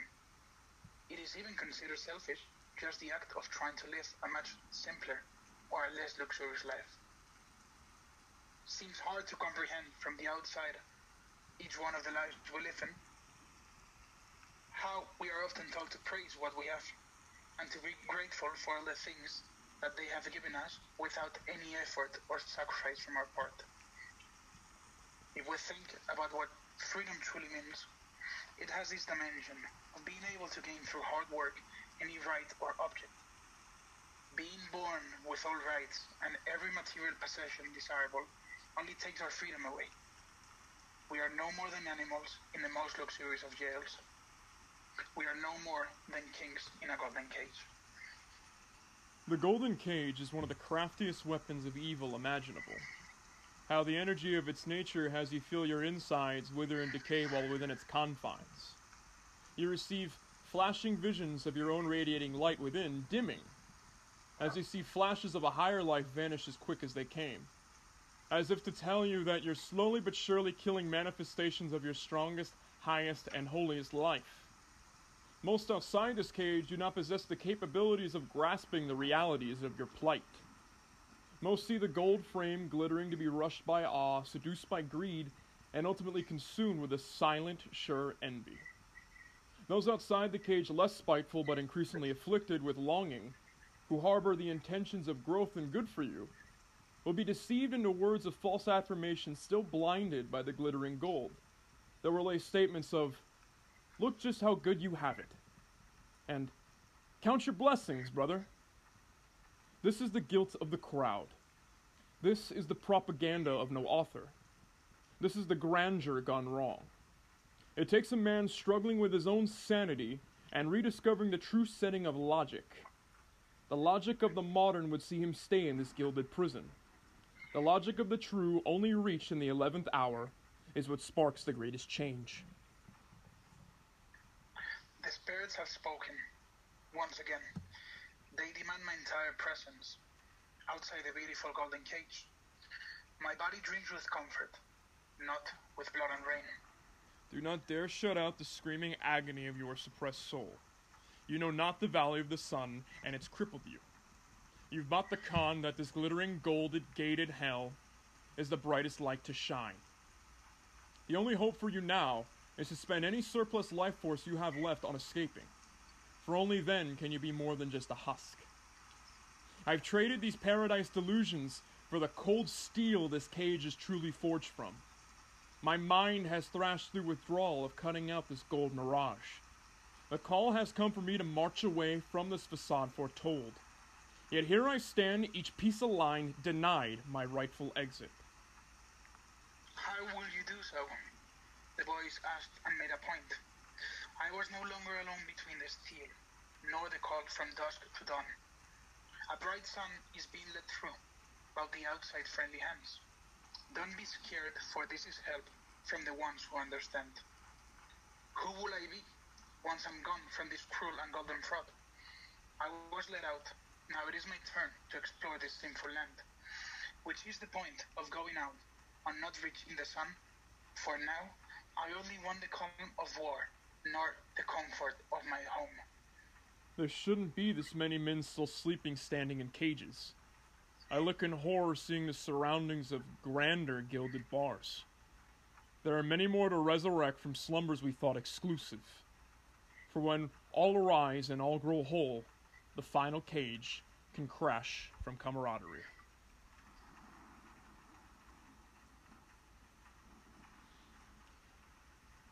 That was a piece that is the first joint written piece of the newly formed Blood and Rain books. It is a piece written with one of the greatest content creators, not only in the sphere but on Instagram, due to him being, once again, not only one of the most talented writers in the sphere, but on Instagram. His name is Joabra. He hails from Madrid, right in the center of Spain, their majestic capital. And him and I touched base earlier in the year, and I noticed that him and I were of similar minds about quite a few things, and we got on the phone and discussed that eventually we'd like to do a podcast. But we thought it'd be best to get, in, get to know each other a bit more first. And with his writing prowess, I thought it best that we begin to work on a piece of writing together. And the concept is truly his, and I feel very privileged to join him in writing it. And it's a concept that comes from his heart, as he is a man who truly bares his soul. I'm very pleased to have him on the podcast, and I very hope you enjoy what he has to say, although I have no doubt that you will. Joabra, how are you? Well, thank you very much. Uh, firstly, uh, there is no way I'm here those those compliments you have told your audience, but I'm really, really pleased to be here and really, really thank you. And picking up what you have said, what, what truly amazed me, like I remember I was deep into my exams and I got this message from from you and you said, hey, you want to do a podcast? And and the idea of it, it has been so slow cooked. Like we we've been really taking our time into this, matching our crazy agendas. So this this really makes uh, um, or takes out of me a, a, spine I had since early 2021 because it's been a really slow cooked podcast and I'm really happy to be here. I'm very happy to have you on. Um, and yeah, it's it, it has it has been slow cooked, and honestly, that's what's been, you know, I mean, it's it's something truly Spanish, you know, to be spending the day with, with, with friends, you know, standing around something you're cooking that won't be, you know, consumed until nightfall. So, being of you know, despite it being Canarian blood, my my Spanish heritage, it's still Spanish nonetheless. So, I find um, I find that there are no coincidences, especially in this age that we're getting into, and um, this is one of the beautiful synchronicities indeed. Um, so I've been I've been very much looking forward to this, and um, there's there's there's so much there's so much to discuss. I mean, your your writing is so rich, and I'm sure many people want to know the the mind um, behind Joabra, behind this wonderful page that's giving this very fiery, passionate, yet still grounded and analytical and earnest content. So I would love to know more because folks, for all you listeners, the, the golden cage is a concept that Joabra came up with as it's something that he feels as where he is and being such a prominent content creator, he feels it's it's something that hits home. So I don't I don't want to speak for you too much on it. So maybe if you could go into sort of your background and why you felt background leading up to why you got into content creation and why you felt so compelled to to come up with this concept, the golden the golden cage for this uh, for this piece. So back back forward in in a little like in past October something like that, I was discussing with one of my of my closest friends how the main problem with with my life at the moment was I, I, had like year and a half something like that. I lost a ton of weight. I stopped smoking. I stopped. Uh, stop drinking. So I had like a, a really sudden change in how my life was. And one of the problems I was reaching, I was getting around a lot of people that or did not know me before my huge change, or if they know, know me, they wouldn't know the whole story. So I was talking to one of them and I said, hey, I really would like to start sharing my journey because my like my real friends are really tired of me sharing the the same old stories. And he told me, yeah, sure, go ahead. So if you go to my early posts, the the idea behind it, it was really sharing my journey to old age, how I really wanted to get fit, live as as as fit as possible until I was old. But along the way, I started seeing all these creators online, and they started giving me a dimension that I thought I would never share. And there is one thing of going or of each one of our journeys to old age. It's the physical journey. It's really easy to go to the gym, uh, start lifting weights, and live a fit life. But the problem is with the mental journey. It is really hard to stay in, in our sanity and go ahead to old age. So I started doing something that, that that most people ask me a lot of how is my writing process, and I started just publishing my thoughts. And at the end of the day, uh, I started growing, growing. Uh, I remember one of my early talks with Evil Academy. Uh, he was saying how my writing was starting to gain a lot of traction, and and then I started having a lot of people reaching out on how is your writing process, how are your ideas being shared. So, and just as a brief summary, my content at the end of the day has left behind any kind of physical progress because I think there's much better people sharing their way and far more intelligent people in order to share how is the proper way to do things.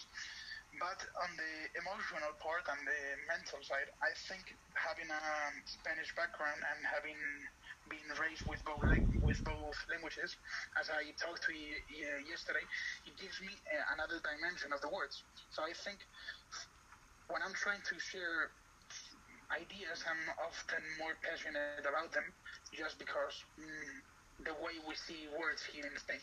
So I think I, I got way off track with the um, with the introduction, but this is a brief summary. I started on a physical way, I ended up on an emotional and philosophical way, and here I am um, with people telling me that I know how to write. well, I mean, people are telling you you know how to write because you do know how to write, plain and simple. Um, I, I always appreciate humility, but the fact of the matter is you are immensely talented, and that's why a lot of people um, seek you out, and that's why you know people sort of blow up your DMs when you go through one of the more busier periods of your life in school and exams and everything. But I wanted to, um, I wanted to keep building upon or keep, keep hearing more about um, a point you just touched on during the writing process. You um, you had mentioned that you were worried that some words in Spanish weren't properly you weren't properly conveying your intentions in the writing in English um, because of some of some potential mistranslations from Spanish and my father used to tell me all the time that there's there's this passion, there's this energy, there's this truly deep meaning in a lot of words in the Spanish language that really doesn't make it into English through translation. So I would love to I would love to hear more about that, and I would love to hear you go more do- down that road and, and your experience between the two languages. Well, um, one of the crazy facts about Spanish that people often don't realize is that I think we're, of the big mm, three languages, we are the language with less uh, words. I think, I, I don't know the exact number, but compared to English that has around 700,000 words, like Spanish, it's really, it's ridiculous. It, it, it's laughable. So here in Spain, we have a lot of words with crazy amount of meaning behind it. Like it's really common to have words that, depending on the context, may have 10, 15, or 20 meanings. So I am really lucky because I started to learn English when I was uh, really, really small. So I'm able to have a thought process in English. But the problem with that is how I perceive reality. I was raised in Spain and I perceive reality with a Spanish mind. So it's really hard for me to perceive reality as as I've told some people sometime, because reality at the end of the day has to do a lot with the culture you were born in. Reality for me and you may be the same, but we do, we do not perceive it in the same way. So the problem with English, not a problem, but the difference with Spanish is how, for me, that reality has less ideas to grasp or to hold on to because I haven't been raised in that way.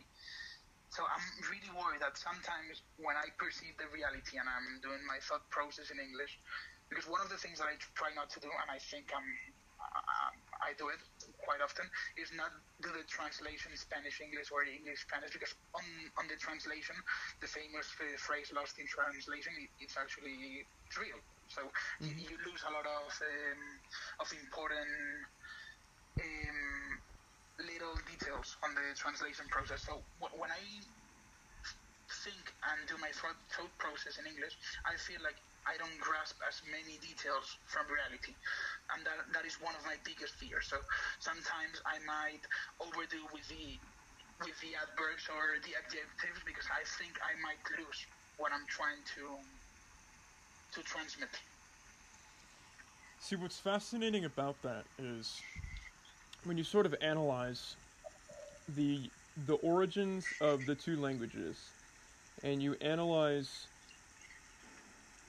the you analyze the culture surrounding them, you analyze the weather, you analyze certain attitudes regarding certain aspects of existence, for lack of a better term.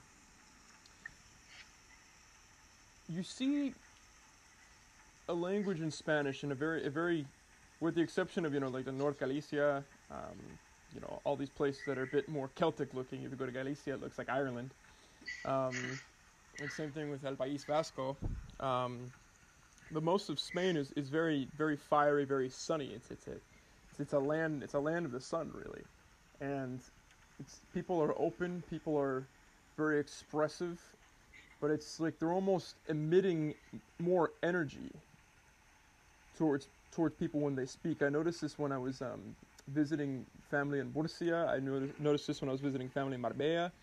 Um, it's they, they, they speak with this subtext, but it's a much more fiery, emotionally and passionately charged subtext. Whereas having lived in England, there are more descriptive words. It's things are calmer. Things are, for lack of a better term. It's, it's some people have described England as reserved, but I don't necessarily think that's the right word. They're a culture that also leans very much on understatement. They're a culture that also leans very much on subtext.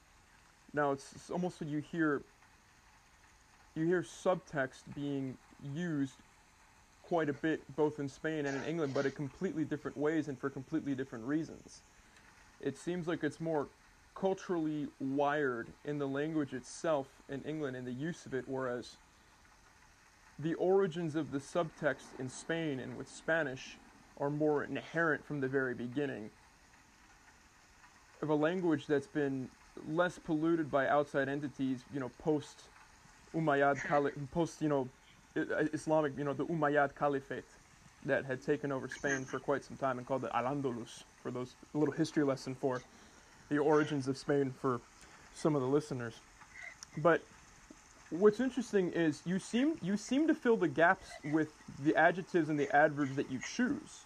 So you're actually vocalizing the, the subtext and you're vocalizing the energy surrounding the words of a language that uses less words in general. Does that does that make any sense? Like that that's that's the grass I'm getting from your writing. My long-winded way of saying you're expressing your, you're expressing yourself very effectively in English.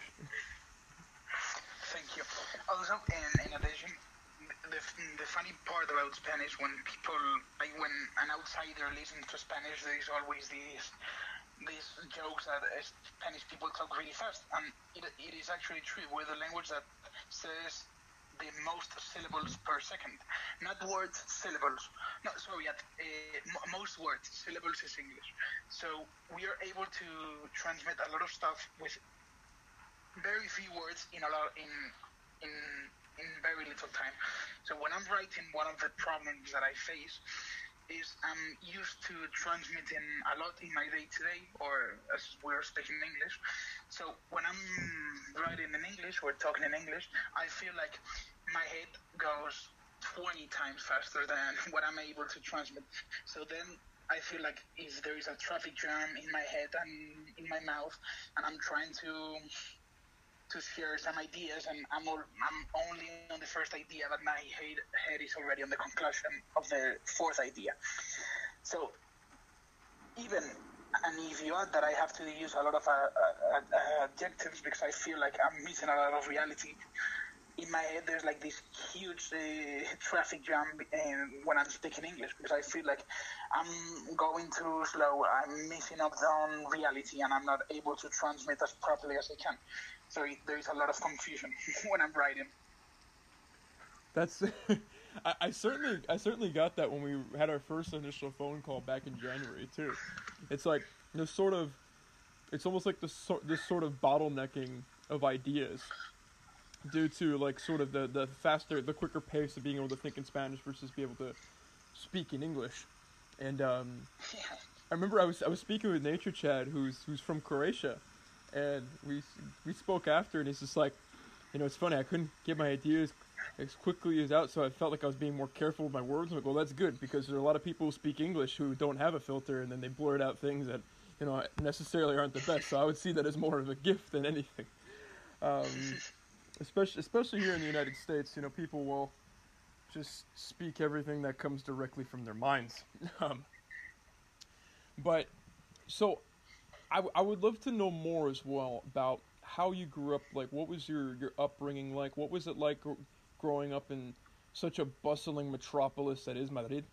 Um, and how that sort of shaped you to who you are today? Well, there, there is this thing that Madrid actually compared to the rest of cities in Europe, it's a pretty small city. Like we, a lot of people in Madrid, including myself, don't consider Madrid to be an European city, and we call it what what it's called a, a Castilian city, a city from Castilla, mm-hmm. because we we have mm, far more in common with the southern part of Spain in terms of calmness, of not being that rough, uh, slow pace. But the problem with that is that uh, in the past few years, Madrid has has been attracting a lot of people from all parts of Spain con, um, at the same time that Barcelona has been declining. Uh, for anyone listening, the Barcelona was kind of a small city. They had the, the Olympic Games. It blew up. It it made Barcelona the biggest city in Spain, the, the most European, the, the more open and liberal city. And for the past few years, without getting into any of politics, uh, bad choices from the regional government and political movements have made have made Barcelona not the first city in Spain nor the second, and is on the way to be the third city in Spain after Sevilla. So the thing with Madrid, it has experienced a lot of changes in the past years. So when I was small, Madrid for me was like this calm city because I was used to go to the States. I saw New York, I saw Toronto. Uh, Toronto's in Canada. I, I saw how the cities work there. And when I came back here, I, I always saw Madrid as this slow-paced city. But in the past years, there has been a change in Madrid. So what I or what I consider to be my normal day life, now it has like fast pace times 10. So there is, at least for me, and I know that for sure that for a couple of my friends too, we, we have experienced like a huge change in how Madrid works, and I think it is affecting us a lot. Because, and going back to your question, growing up in Madrid in a, this like calm place, it made me be really, really, really careful with what I with what I thought, with what I shared, and how I behaved.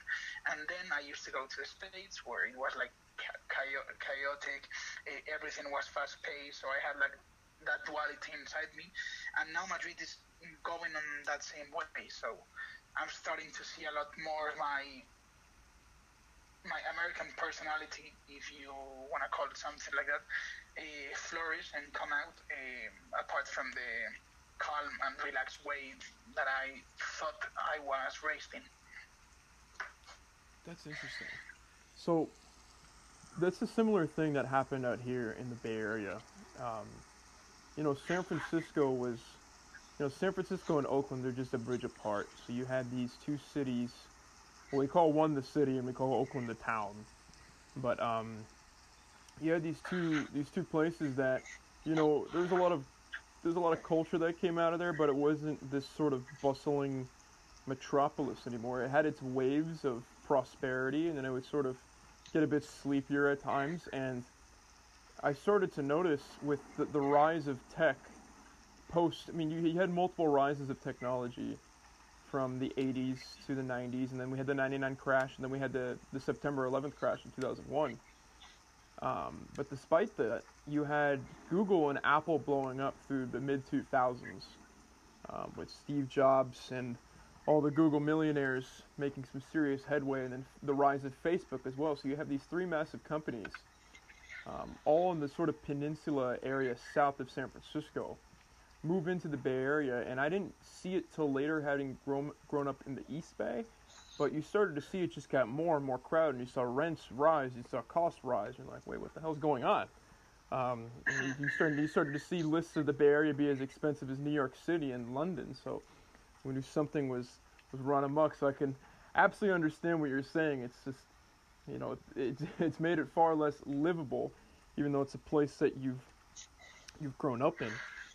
Um, but as far as so did you you did a lot of tr- did you live in America for times? Did you just do a lot of travel with, with family, or what, what brought you to America at such a young age? Well, I did um, a lot of travel. Um, I used to go to this summer camp, eh, and I was pretty pretty lucky. And and part of it is because I was raised in a golden cage. I was able to go overseas a, a lot when I was a kid, so I probably probably if you sum up all the times that I've been in in the states, it would sum up like for three or four years out of my life in separate in separate months and weeks, but like for three or four months of my time, I, I I've been in the states. Uh, three or four years, sorry, of my life I've been in the states, and plus you add the the all the influence that I had growing up because I was able to have all means of access to books, movies, internet. So American culture has been a huge part of me since I was really, really small. Uh, like I remember, um, I, I never know the name of the show, but there was this show that I used to watch on on an iPod that my my friends at camp gave me, and it was this show like of um, of Play-Doh of Play-Doh character that fought in a, on a on a on a boxing arena. So I came to Spain and I told my friends, hey, there's this show of people fighting in of Play-Doh characters fighting in arena, and nobody watched it. So I I did a lot of consuming content by my own. So a lot of part a, a huge part of me has been American culture with without even noticing. Wow. And so, what what what part of what part of uh, the country was the summer campaign? Like, what, what what part of the United States really molded you the most in, in like in pairing with your your Madridian background? Well, it was in upstate New York, and there were people from very very different parts of the country. Um, and I had a lot of people from from New Mexico. A lot of the consuls were from New Mexico. New Mexico. So for me, it was kind of weird because there were these guys from New Mexico, which at the time I thought it was Mexico, which did not speak a, a word of Spanish, and which the furthest uh, travel for them had been going to the camp in upstate New York, and I was like, you've never left the country, you're from New Mexico, you don't speak any Spanish. So tell me what's the deal with it. So it was like a huge uh, contrast, contrast for me because here in Spain, there is this saying that people, they don't have money for in order to pay rent, but they have money to travel. Like we are a country that loves traveling because of for, for the sake of traveling and for the sake of telling your neighbors, hey, I have money and I can travel and, and maybe they're like deep in 10k of debt. So it was really, really contra. It was a huge contrast for me to see people from New Mexico with with very different background of the people from upstate New York in the in the summer camp. At, at, at the end of the day, I, I had no clue or on how the states worked. So it was really weird for me that a guy from, for example, uh, New England uh, hated a guy from Texas, and I had no idea why. Then over the years, I started understanding why they might hate each other. So it, it was it was pretty fun to understand the contrast when when I grew up. To be honest. Wow. That's um. Yeah, I guess that would be the equivalent if I if I went to Spain and I had no clue why, you know, the, the, the, all the people speaking Catalan would be upset with me speaking Spanish, you know, walking around Barcelona. Um, you know, they get they get annoyed with me for speaking, you know, Spanish in Spain. Um, and then you do a little research and you start to understand. But um, so it sounds like so you, your, your parents provided quite a bit. Were you an only child growing up, or you have siblings, or? I have uh, three siblings, but um, like we all had the same opportunities. So so at the end of the day, we were raised in a golden cage. So, gr- growing up, so you, you get you get sent to you have you have a family that seems to you know seriously be looking after you for better or for worse, and you know they're they're sending you they're sending you to the states for summer camp. You're traveling quite a bit. You're experiencing different things. And how did, did you? What was there? What was the point where you sort of realized? So you mentioned you lost a lot of weight. You stopped smoking. Like, what was the sort of like rise into, you know, you really starting to wither from, as you call it, this golden cage you were living in, and, and what sort of woke you up to, sort of get fitter and just start your own agency within your own life? Like, what did that process look like? Was it a single event, or was it gradual, or? Actually, was a single event. I like one day I was going to bed and I and I got this call from a, a really close friend of mine, and he tells me, "Hey, um, I'm I'm down near your house. Please come down. Let's let's grab a, a beer and then you can go back to sleep." And as soon as I was going down to meet with him, he calls me and he says, "Hey, uh, take just grab the car keys. Uh, maybe." Maybe we move and we go to another place. So I grab my car keys, I grab a beer with him, and he says, "Hey, there's this cousin of mine that she's having a party. Let's go to her house. It was like five minute drive away, and let's let's stay there." So we were at the party. I was I was. I was not drinking at all because I had the car. And then he, he calls me again and he says, "Hey, mm, this party is ending. Let's go to another party, like kind of outside Madrid. It was at like for the, fun part about Madrid is like outside Madrid, it's a ten it's a ten minute car ride. It's like 15 miles max. So we go there, and then at the end of the night, like six, four, seven, seven a.m., we we go out, and then I, I grab the car. I only had a couple of beers and a, and a gin and tonic, like at 2 a.m. So I, I figure I was fine. So I grab the car, and then we we're going back to to Madrid, and then there's these this police control, and they tell me, hey. Uh, so get out of the car and and we'll do the alcohol test. And I was like, yeah, sure, fine. Like I haven't drink at all. So I take the, the alcohol test, and if the normal number, for example, is 10, they tell me 0.18, and I was like, no way. Like there's no possible way. And I ask again, hey, are you sure it's not 0.018? And he tells me no. So long story short, uh, the nicest of policemen, uh, he told me like, no worry, he helped me a lot because he thought that maybe I was not drunk, and I was actually not drunk. So at the end of the day, fast forward again, I'm, I'm laying in bed the next day, and then I grabbed this book that one of my brothers had had gifted me. And this book has a phrase that I like a lot. That it's we do not get old. Sorry, we do not start, stop training because we get old. We get old because we stop training. Mm and then something clicked in my head, and I say, "Hey, you're you're tw- 21, you're overweight as fuck. You just got caught up uh, drinking with the car, even though I was not drunk, and you you need to start doing something." And then everything like start following so smooth. Like I had a lot of exams the following weeks, so I was not at home at any moment. So I, I there was no way I could possibly uh, eat a lot. Then I had no parties, so I could not drink. So it was like a like a lot of um, events that follow each other, and then like it was March, and, and I had lost six kilos without doing anything. I think six kilos is close to ten pounds, something like that. And I said, hey, this is working. Let's get serious, and and then everything followed back. Like it was a series of events, really, really fortunate events, to be honest. See, first of all, that's such a contrast between, you know, police in somewhere like Spain versus police in the United States. You know, the police officer isn't gonna look at you and say, you know what, no, you're not that drunk, it's fine. You know, it would be very much, well, you're you're over the limit, so you're under you're under arrest for DUI. But it's to be honest, I, I was re- I got really lucky and, and I was really really polite. And also, I think I told him one thing that may have been key in order to him letting me go. That is, here in Spain, you cannot be a fully qualified lawyer. I'm studying law, for those wondering. Uh, you cannot be a fully a fully qualified lawyer if you have any criminal record. So, for me, if he had processed that that drinking ticket as a as a criminal offense, I would have not been able to be a lawyer.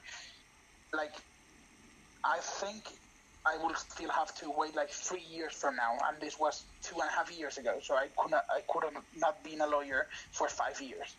And I told him that, and I think it played a little on my favor. Well, that was certainly smart. I mean, it sounds like it sounds like not only did you get a little lucky with the police officer, and there, there's there's certainly some there's certainly some cultural aspect. There's a cultural factor here for sure. Um, but it sounds like you finessed this accordingly, and you, you planted just the right seeds in order for him to, you know, make a decision towards something rooted in a bit more logic rather than a hard line marker. Um, but that's okay. That that that that's that's interesting to me. Um, so that uh, that event right then and there was sort of a catalyst. Like even though you weren't you weren't under arrest, um, but that that that little sequence right there just shook you just enough to sort of get you to start thinking. That's that's that's what it took. Yeah. And then it got like I I have phases on on this journey. Like this past February has been two years, no three, no two two years, yeah, since out of it. So in those two years, I've been like through, call it phases, call it whatever you want. But like when that started, one of the things that I that I took off my mind, like I one of the main problems that I think I had in my life, I've been lucky enough to have everything. So when I, even though I was not probably the best, the best son or the best friend, I had everything. So I started to go through a minimalistic uh, phase. So I got, um, I sold a lot of stuff. Um, I I gave people a lot, a lot of stuff. I was uh, losing a lot of weight, so I had to give to charity all of my old clothes and buy new ones.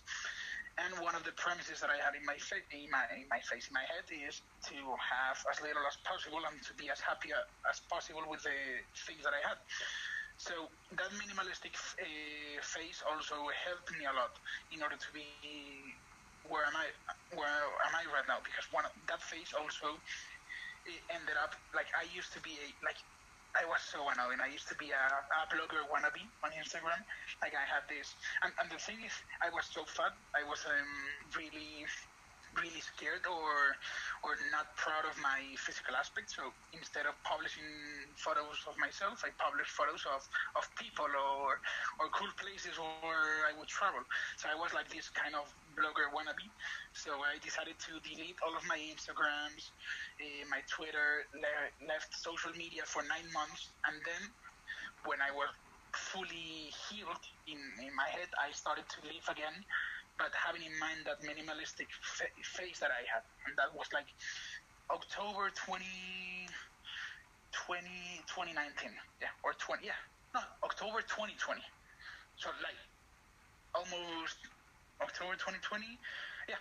So so I started to recover my, my social media health like less than a year ago.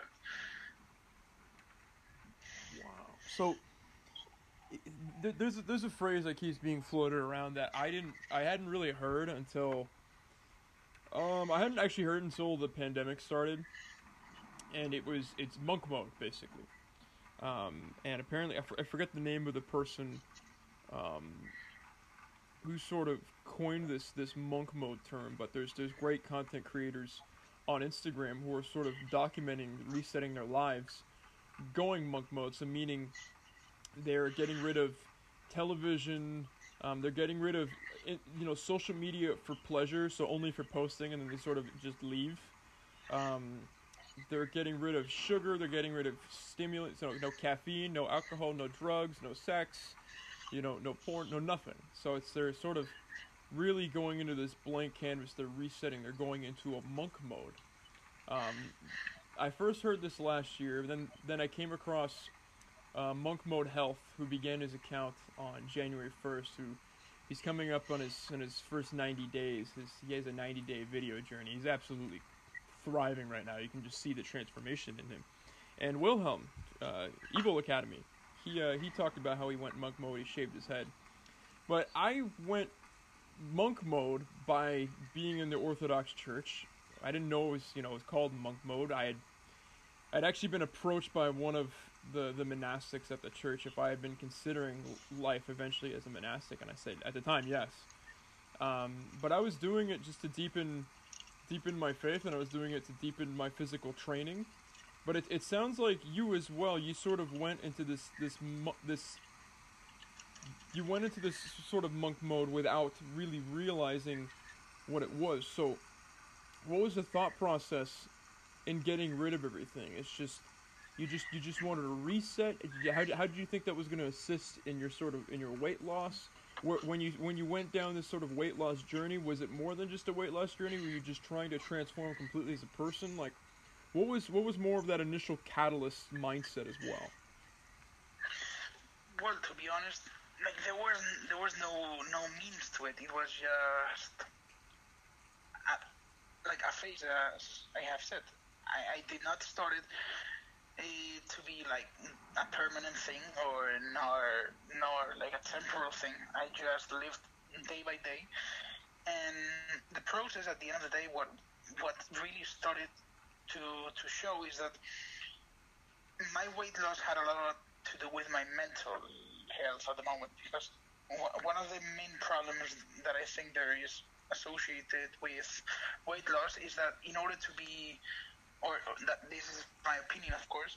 In order to be fully physical fit, you need to have um, a fully fitted head, because if you don't do that, uh, at the end of the day, when you are weak, you're going to eat a lot. You're going to have um, huge um, food hangovers. You're gonna um, go to the to the kitchen and eat everything as possible. So one of the biggest things that I did that was the hardest for me, I started doing intermittent fasting, but extreme intermittent fasting.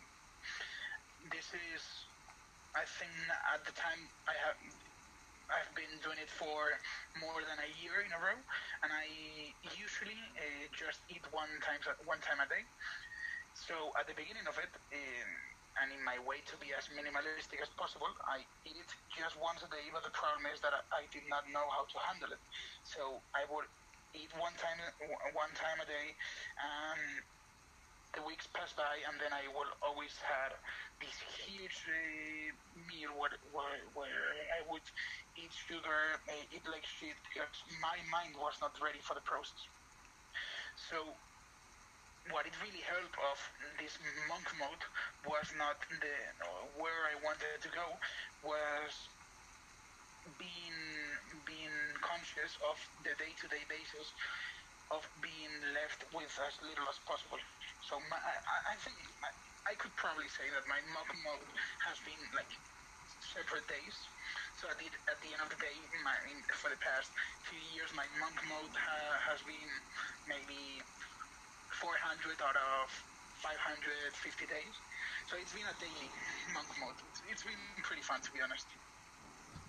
So you, you, it, it, it, it sound as you kept going through that sort of description of it, it, it sounded you sort of revved up more and more and more in excitement. It sounds like this is truly the way you want to live.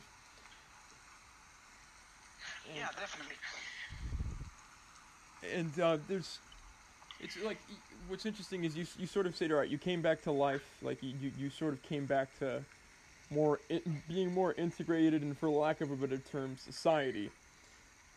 But you you you, ma- you maintain this sort of this extreme intermittent fasting, which is, by the way is actually peddled by um one of the the strength and conditioning minds that um is, is, is a big is a big part of my, my training knowledge. Pavel Tsatsouline, he eats, he eats one meal a day because he has too much work to do.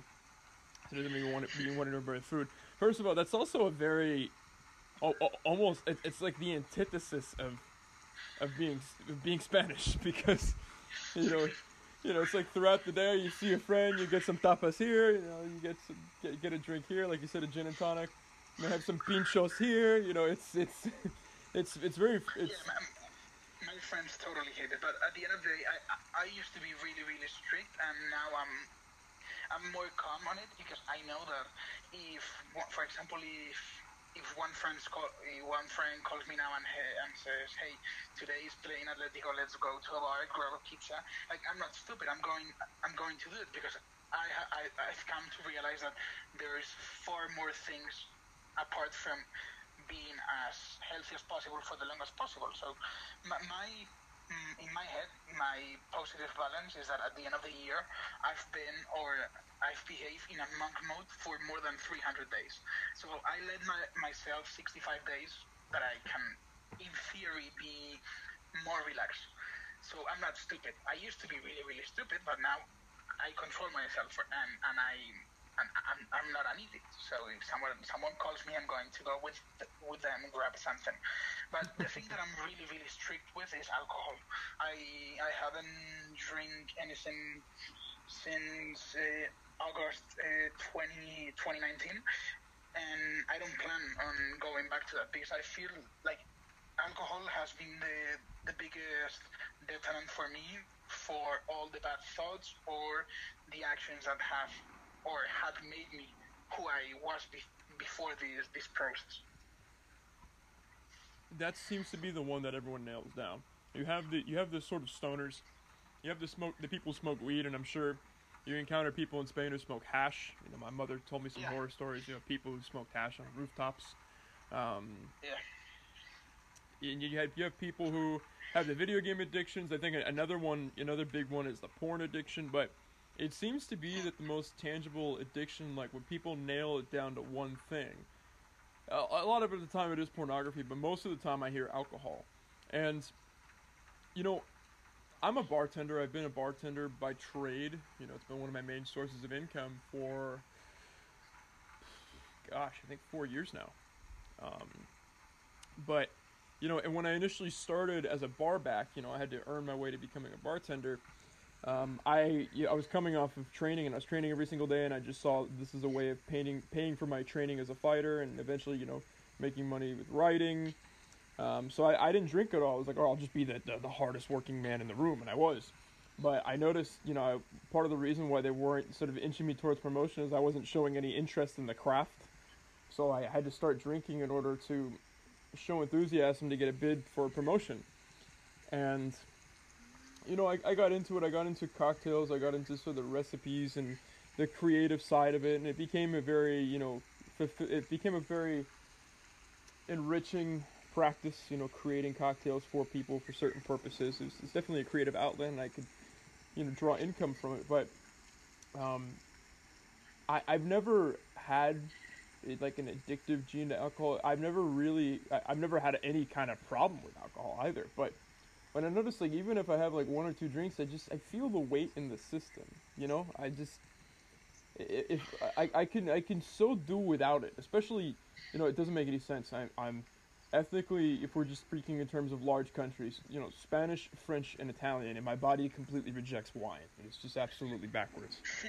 Um, whereas like hard alcohol, you know, passes through my body much better, but still alcohol nonetheless. It's just personally, I, I can do without it. You know, I can just just what it, there's there's no benefits to, to, to drinking physically at least. Maybe you can speak in terms of be having a jovial atmosphere, but that can also get away from you. Like that party atmosphere that you're speaking yeah, about. totally.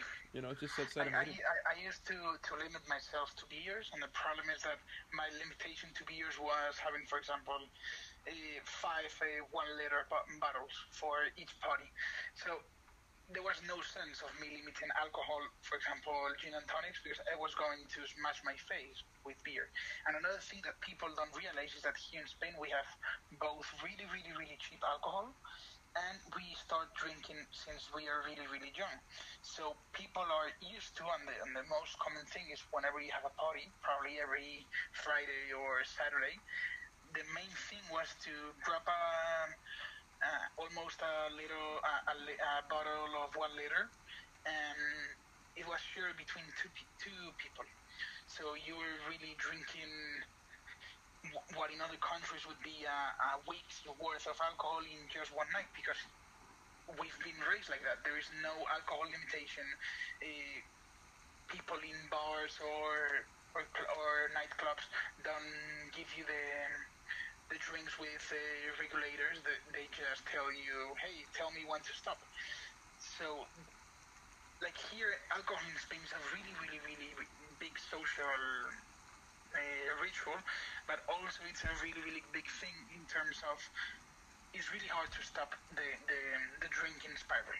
Like, you need to sit down and and when you sit down, you start to see all the different tempt- temptations that you have, and I, I don't know where the country is. I don't know. The, I don't know the reality. But here in Spain, like for those listening that don't know how how alcohol in Spain works, it's a really, really, really, really big thing. Both beer, wine, and hard alcohol. So it was a really hard thing to sit down, nail it down, and, and tell myself, hey, don't stop drinking. Wow. It's so it's it's social pressure too in, in a country that's so centered around socializing and congregation as well. It's like that's that's a, that's a much bigger part of of this of the day to day life there. Whereas like the United States, it's like we have to we, we work our asses off, we work ourselves to the bone, and then it's like we get like maybe like one window, you know, like a couple hours on a Saturday night or something, and you see people get absolutely obliterated, you know, and they're just the next day they're they're they're just hungover beyond belief on a Sunday and they barely make it into Monday and um, I, I remember I, I got dragged there, there's um in the, in the Bay Area there's three major cities so it's like you have San Francisco you have um, Oakland and then the, uh, further south there's San Jose which is actually the biggest city in the Bay Area and I got dragged down there on like a Sunday night to go see a concert.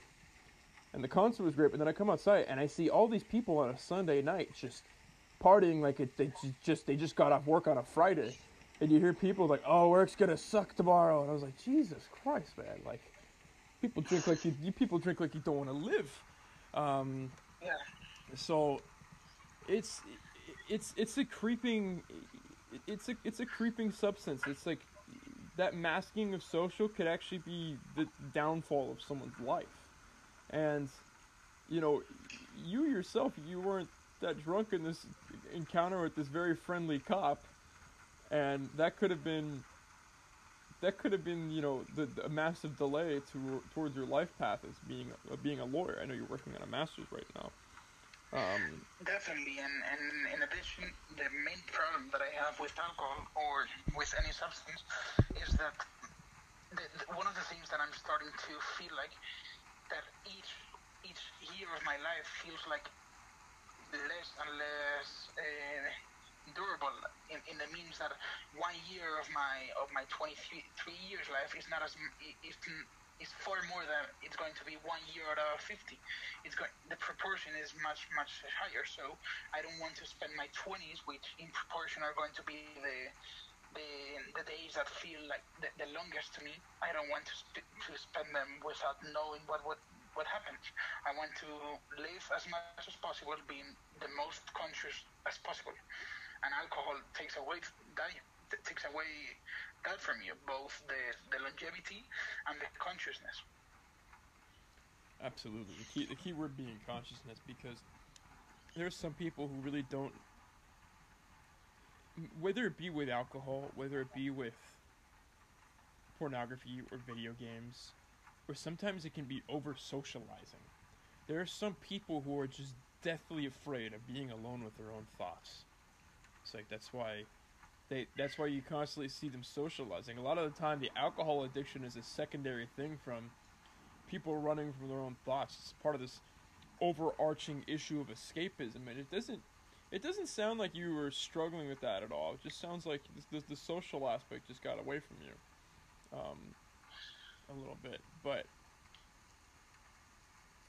I, I, I'm I'm curious again, like. I'm I'm curious. So your maybe your teenage years, like what? Because I, I find that when people speak on the the times that develop the most, they think of their te- they speak of their teenage years, and they speak of the period that you're in right now in your early 20s, where it very it's- everyone on Instagram can very, especially in the sphere, can very clearly see that you're flourishing right now. But so you you have this you have this you have this you know very well off family that's taking care of everything. You live in Madrid, you know. Um, I know you have a very passionate, passionate um, sort of dedication to Atletico Madrid. Um, yeah definitely so I- I'm curious to hear what your teenage years were like. You know, what what made you become a lawyer? Was that is your are your father or mother a lawyer? What what drew you to that, and how how you sort of the, the road towards your early 20s now. That's on, before you hit the monk mode. I'm I'm curious what that was like for you. So in in like in terms of people near my or or, or my friends, you could you could possibly say that my my teen years were pretty normal. But once you start to grow up and start comparing my teen teenage years to the rest of Spanish people's teenage years, I started to see that I was far more privileged than than I that I, that I was worth for. So if you probably pin down all my years since I was 14 or 15, probably 14. That was the, the year like I had what in Spain we call the it, it like the the edad del pavo, which is really like the, the the year of the peacock. No, not year, but the the like yeah the, the the age of the peacock because we start going like guys turn like idiotic and start doing crazy shit. So if you can't or pin down those moments, know, since I was 14, you probably have like, and, and I'm really, really sure about this. You have like five, four, six events that, if those events happen outside my my current social circle, I would probably be one or out, really outside my house with no education, or uh, probably alone, because there were there were things that they're tor- tolerable, tolerable. Oh fuck, uh, they're allowed, not not allowed, but you're able to do them because there's someone behind that it's going to or pay for the for the event that you have to to pay anything or be behind in order to tell you hey this is not the right way. So i was really lucky in those terms. But my teenage years i think they were probably based on video games uh, smoking drinking uh, partying uh, not giving a fuck about school. Because here in spain the, the division between school, high school, and college is not that is not that clear as for the state. So I spent 13 years in the same school. So the years passed by, I, I did not give a fuck. Um, and the problem with that is that you have to decide what you want to do with life. So I really wanted to do anthropology, uh, history, and and archaeology. And my parents told me, hey, that's pretty cool, but if you if you want to have hot food on your on your plate, please reconsider. So, so my, my, my one of my of my siblings gave me um, a book about the history of law. I I've read it in a, in a week or so, and I said, hey, I want to I, I want to go to, to study law. Again, I, I went into a great uni for into a great uh, law school here in Spain. Again, I was able because of where I was born and then my 18s and 19s were pretty normal in terms of of social activities. Again, a lot of smoking, a lot of drinking. Then I got into a crazy and one of the most toxic toxic relationships you could ever think of. I often say, like, I, I really don't like to talk about it because there's a lot of things that I have not or I have yet to exteriorize. Because and and, and doing a, a, brief stop on the subject, and for those listening, the, main problem with toxic relationships, I don't care if they're with your parents, your your boyfriend, girlfriend, your friends, your your whatever, your dog. The main problem with them is that you start to normalize a lot of uh, situations that are not that are, that are, they are not n- near uh, normal situations. And there's a really, really huge risk with that because it takes away your freedom once you start going and meeting new people because there are situations that you're going to behave no way near the norm because you've interiorized um, situations that they are not or healthy or or normal. And, and I w- really want to, to to let people know that, that don't interiorize or don't normalize situations that they're not normal. So going back again, uh, got out of the relationship, go on the classic uh, two-month uh, crush yourself, that is drinking, drinking, smoking, partying uh, as as long as you can, and then fast forward four or five months, the the famous event of the policeman. So when you start looking at my teenage years like that, the only thing that, that I can say is that I've wasted a lot of time. But on the other part, I was lucky enough to have a family that provided me with culture, with books, with um, all the things that I wanted in order to enrich my my knowledge. So it was like two sides of the same coin. That you had the um, the side of the of the guy drinking and the side of the guy reading while he was hungover.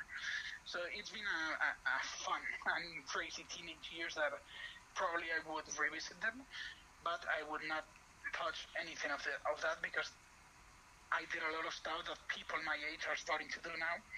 So I had a lot of of knowledge of what not to do uh, at the moment. So it's been a, a, crazy journey, like a roller coaster.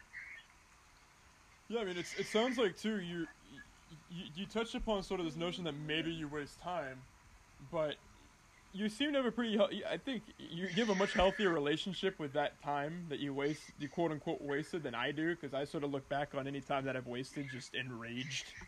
You know, I look at myself, I'm like, it's sort of like, yeah, you know, maybe I know what I don't want to do, but I don't care because I wish I could have used that time to some kind of training. I wish I could have used that time to towards making more money or writing or, or what have you.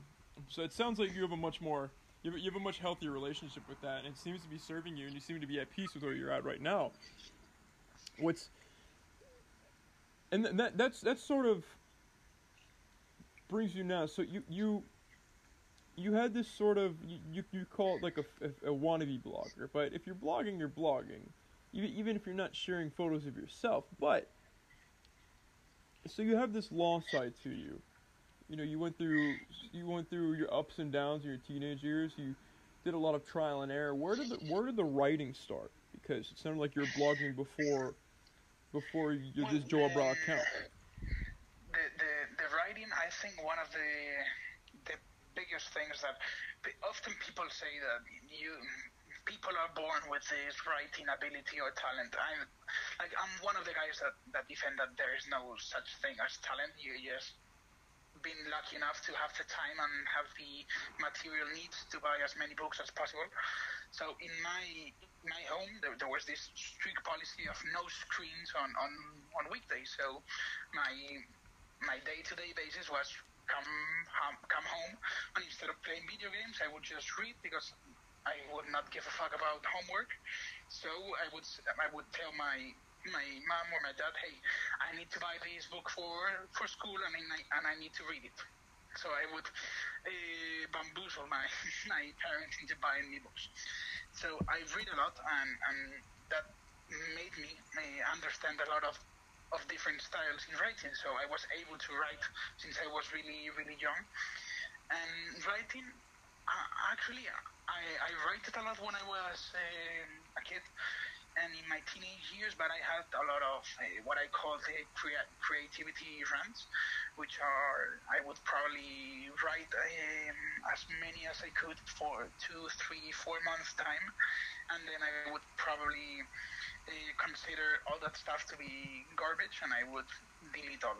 So I've been on that toxic relationship with my writing for the past probably 10 years or so and and I've been I think I haven't deleted anything I've I've written for the past two years maybe or a year and a half. So that's a thing I for sure have have been able to control. But I, but I did a lot of that. Um, write as much as I could and then completely erase it because I would hate myself for writing or or, or consider that it was not worthy of being written. So it's been a, a pretty toxic relationship, to be honest, with my with my writing. I, I, I don't think it's necessarily toxic. I think you just suffer from the artist's anxiety. I mean, when I when I was an actor, you know, I'd go through performances and I'd I'd be I'd be very through the rehearsal process. You know, I got a little sometimes a little too intense, honestly, to be abund- abundantly honest.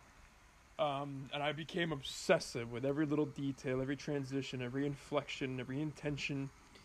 And it came to performances, and I was like, that, that performance is good, but the next one needs to be even better. Like, I was always pushing the boundary, and then I would leave it, then I just, I'd be on to the next musical or play, and like, I just look back and like, oh, that last performance was just horrendous. It was just god awful.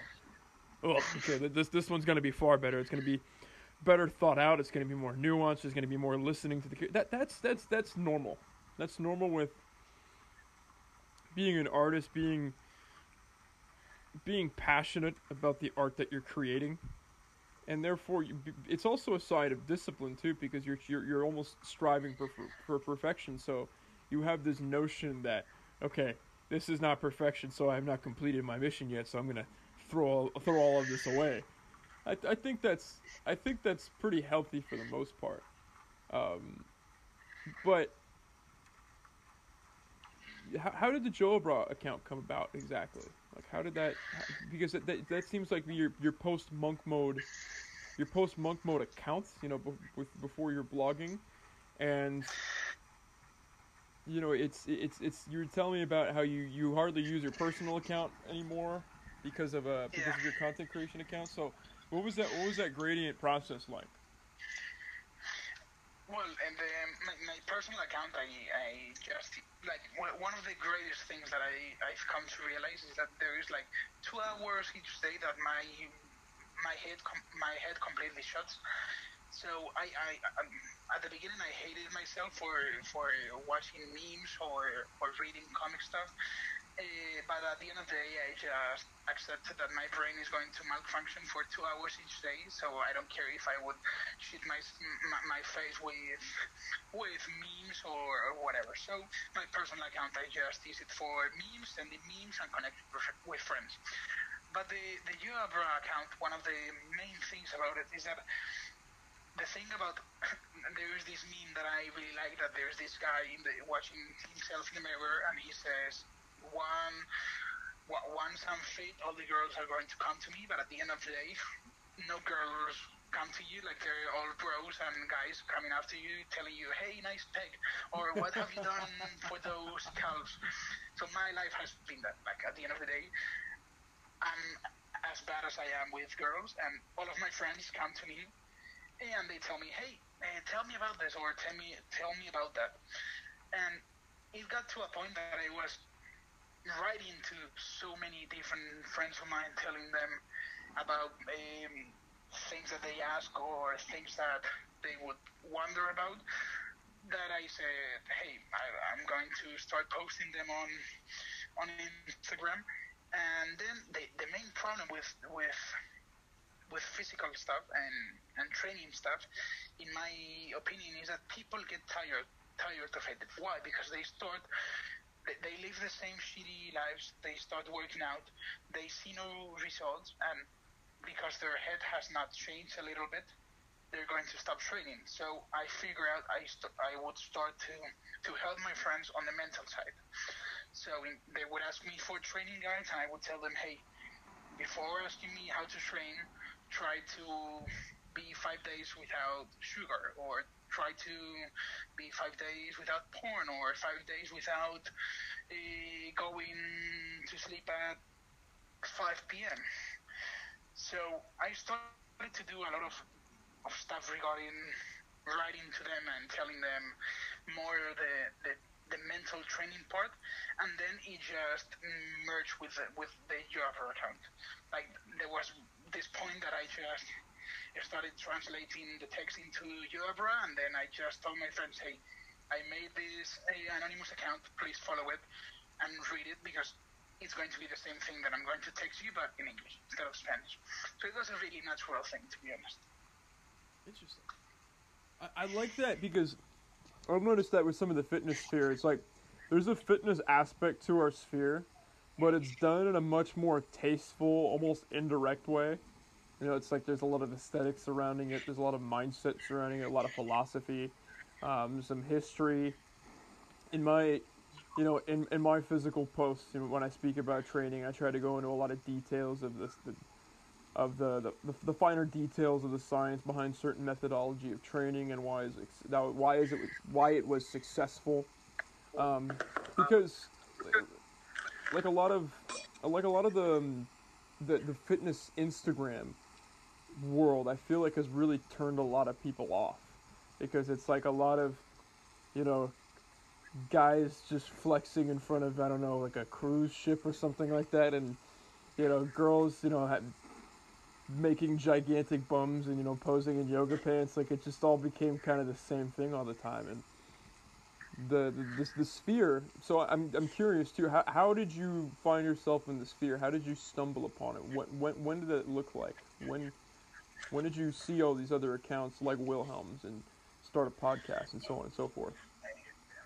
To be honest, and like I made my account in the early days. It was called a uh, Dreamer Bra, but the name was still Journey to Old Age Bra.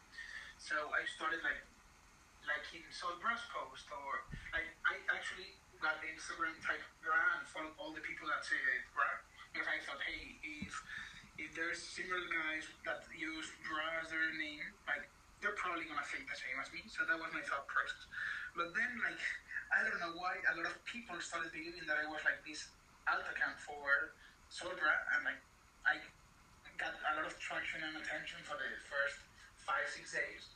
I grew up like 200 followers, and people were texting me, "Hey, Sol, eh, I'm really happy you made this alt account to speak to your followers." And I was like, I have no idea what you're talking about. Like, I'm this guy from Madrid. I have nothing to do with him. Like, don't follow me. Like, I'm, I'm not him. I'm on the way a lot of people I'm followed, and a lot of people stay. And one of the like one of the first uh, exchange I had with anybody was with with Wilhelm with Evil Academy, and we had like this back and forth, and then eventually I did this podcast with in which I'm still dreaming about because I was the, the the, the name of the account at the moment. And then I just figured out, hey, like I'm no I'm no dreamer, I'm just a guy that, that is going to live as much as possible. I change it to Joa because it's far far easier to speak about it. And I was going to change the bra thing, but there's a guy that his name is actually Joa Ra instead of Bra, and I have no way of of of getting that username. So I said, hey, I'm going to to leave the bra. But the thing about it, I'm going back to the sphere thing. Like I, I, I was teach when I was a kid that it was like this like this chill way of calling your bros in South Africa and Australia, and people have, have picked it up like at this like if the, the if it it is this adjective for people in our sphere. So I really like that because it's it's really easy to get to know or discover a lot of great people just by searching on the on, on Instagram the dot bra or something like that. So it's been pretty cool to be honest. That's that part. Well, that's actually a fant- that's a fantastic story of how you sort of got plunged into the spirit. It's like people thought you were this, people thought you were Solbra. That's absolutely hilarious. Yeah, yeah, yeah. You go, you you go back to my early DMs, and there's like people, like, like, I'm like one of the things that I that I think people like or that I do lot, like, the thing is, my my club is a Spanish club, so my time of going to bed is the time people wake up or their late days. So I usually wake up like with 20, 30, or 40, 40 DMs. So and, and I like to take the time and reply to them. Like I'm not, I'm not that big. I, I don't know, like 1,400 followers or something like that. So I don't really care about the numbers, but I take the time. And a lot of people started replying on the early days, like on the 100, 200, 300 followers. Like, hey, I love how you take the time to reply on this account and not on the big one. And I was like, hmm, I'm not the big guy. Like, I have nothing to do. I have nothing to do with him, but mm, you're more than welcome to to keep texting me about your thoughts and fears. And people were like, oh, like I, I, I did not know that you were not the big one, but hey, thanks for for replying. And people like started to to realize that I wasn't not what they thought I was, and and a lot of people like actually. Um, this guy told me that he felt a relief because he felt like I was not like this. Because one of the of the of the not problems, but one of the things that I see with huge accounts is that people eh, put them like in a much higher place than themselves. And when people talk with me and I talk with people, I, I feel like we're on the same level. And people like felt a relief, and actually a lot of people started to reach out far more often when they realized that I was not Solbra. So I really, I actually really like that. So again, it's it's been th- th- there's been like crazy and pretty funny conversations uh, about people realizing that I was not the 20k guy. That's really interesting because, so, for the people, I realize in my podcast there's sometimes where I might be dropping sort of sphere lingo, and, and at this point there may be people listening who aren't in the sphere, so I should preface. When I say the sphere, I mean the solar sphere. You know, there's a bunch of accounts of content creators that all found each other around the Great Conjunction in December of 2020 and they all sort of follow the solar ideal, which is the ideal of action. And it's very, you know, physical, mental, emotional, spiritual development, conscious, you know, aesthetic, culture, and, and conscious warfare involved brotherhood, restoring man, having man have a renaissance, bringing back heroes, timeless truths and testaments. And that's what I mean by the sphere. But there's there's one guy named Solbra who he's uh he's pretty good looking. Well, he covers his face, but he's he's pretty in shape guy. Uh, has a tan. You know, he's from Australia. Pretty calm voice. He's a great aesthetic account. He has a lot of really great information. He has a lot of great original content as well. He's become somewhat of a polarizing figure in the sphere. Some guys um, almost do some, some some guys' accounts are almost like an imitation of Solbra, as if they're almost like a, a a follower of his, or like a student, or like an acolyte of his. And others just sort of taking the information. I, I I listen to his podcast from time to time. He has some fantastic guests on, like uh, like Brother Lobo from Twitter. Um, but what I'm noticing is there's there's this interesting divide with some of the bigger accounts. Like you saw this with the Golden one before he got zucked. Um, the Golden one was a he's another he's he's a Swedish man who did show his face. Um, you know, great great physique, very charismatic, great speaker, um, and he's sort of peddling. From my understanding, I haven't listened to to all of his work. I've only listened to some of his work he's part of this movement in Europe, basically saying like there's no shame in being European, like this is our homeland, and I have to agree. Um, but he's been sort of canceled and, and zucked really for no reason. He shared nothing, from what I've seen at least. So if someone DMs me saying, "Well, you, you messaged this and did this," and I'm like, "Well, I didn't know that." Okay, so don't get all crazy on me.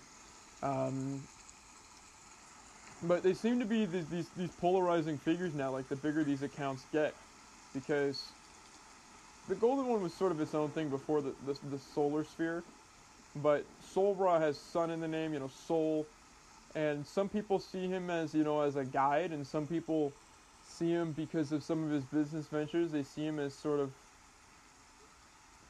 like this this this. I, I guess some people have been kind of treating him as a con man, and I don't really.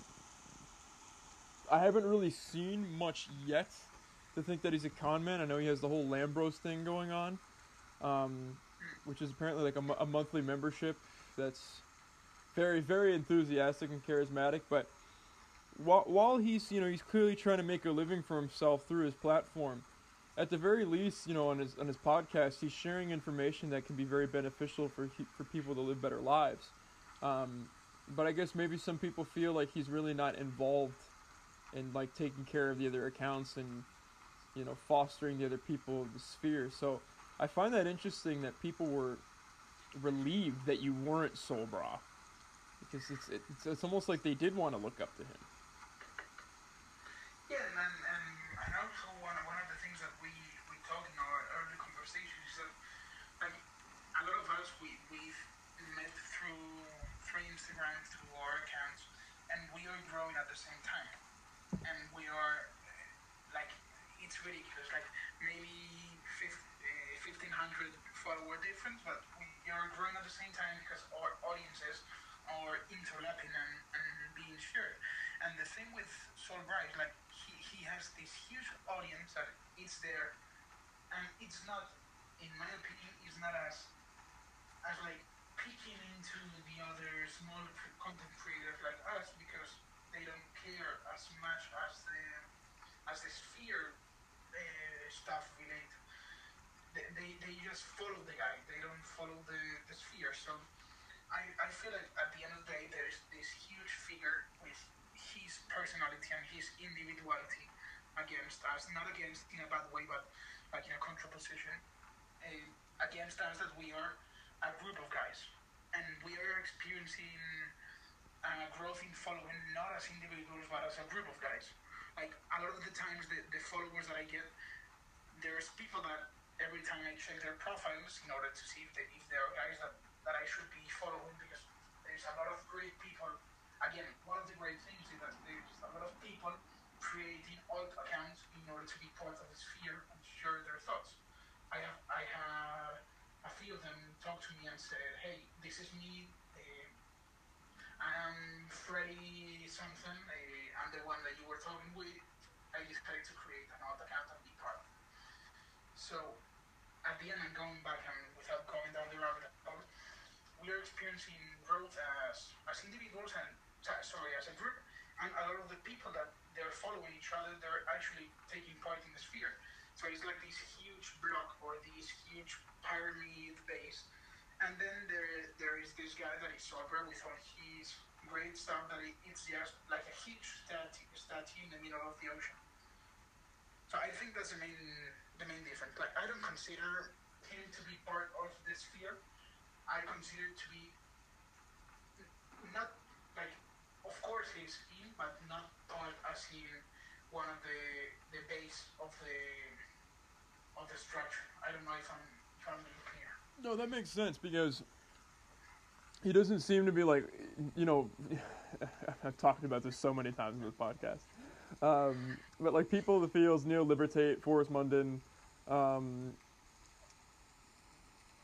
you, you, Evil Academy, Nature Chad, Letters from the Ruins. It, again, we, we could talk about this a billion times over. We all, we all found each other at once, but that makes sense. It's like we all. He was he was on his own thing, you know. He he, he, he isn't he isn't having the same synchronicities at us because there's no interaction there. Um, maybe he oh maybe or maybe he is and he's just keeping himself to himself. I don't know, but he's he's pretty well established and he's, he says a lot of great stuff. So more power to Yeah, him. Um, so in your, I'm, I'm I'm sort of leading up to this one grand question, which I'm very excited to ask. But before I get there, so you had this you had this weight loss journey, and then I saw you became you you grew a physical discipline that is something that a lot of people would shy away from, and that's being a triathlete.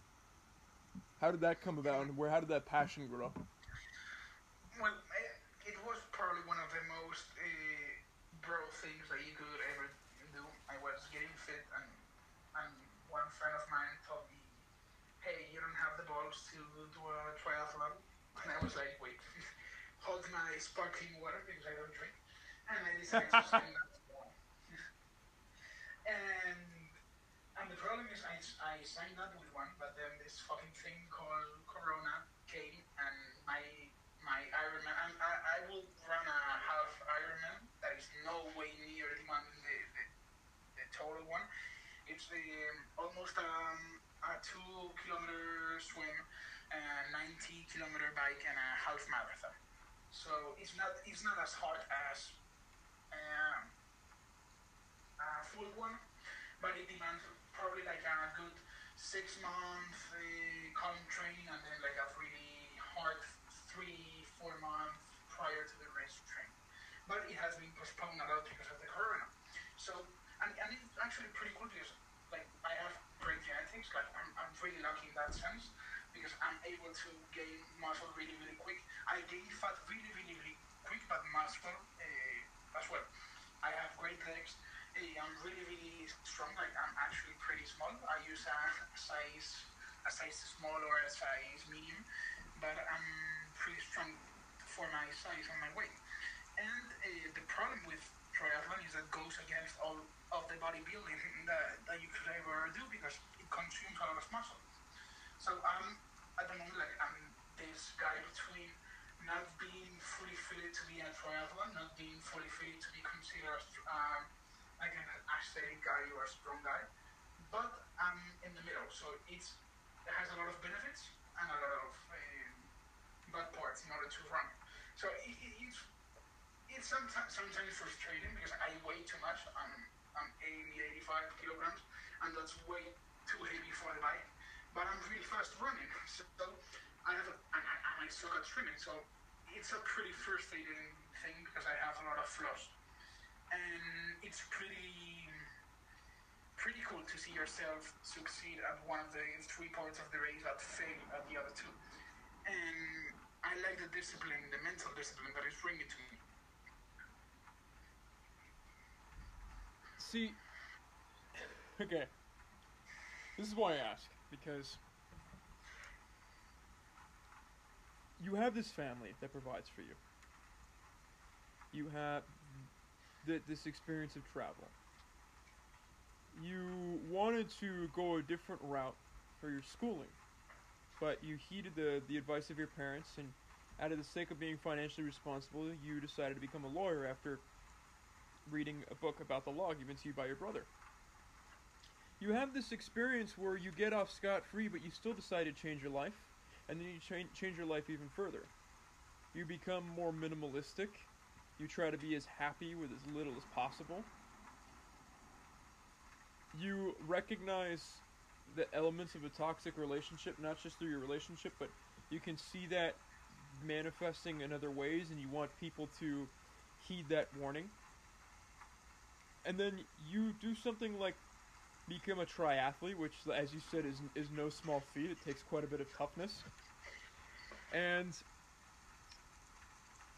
you have this writing prowess that's manifesting here in the sphere. This sounds to me like a Renaissance man, and this sounds to me like someone who is striving for this discomfort and growth. Yet, the piece you presented me, that the idea you presented me to write was called The Golden Cage, and you paired it with, not paired it with, but at the same time that you and I first discussed this idea, you had a three part post saying a sincere apology. Now, you speak as if you're this imposter, and I don't I don't see an imposter at all. I see a true Renaissance man. I see someone who's disciplined. I see someone who's kind, who maybe had a, a past of partying, who maybe you know deceived his parents into buying him books, which may be a little crafty. But even when you're deceiving your parents, you're still learning something. So I, I, I see this man who. It doesn't seem to me like you're living in a golden cage. And even if you are, you're not being complacent in it. You're stretching yourself to be the best man that you can be.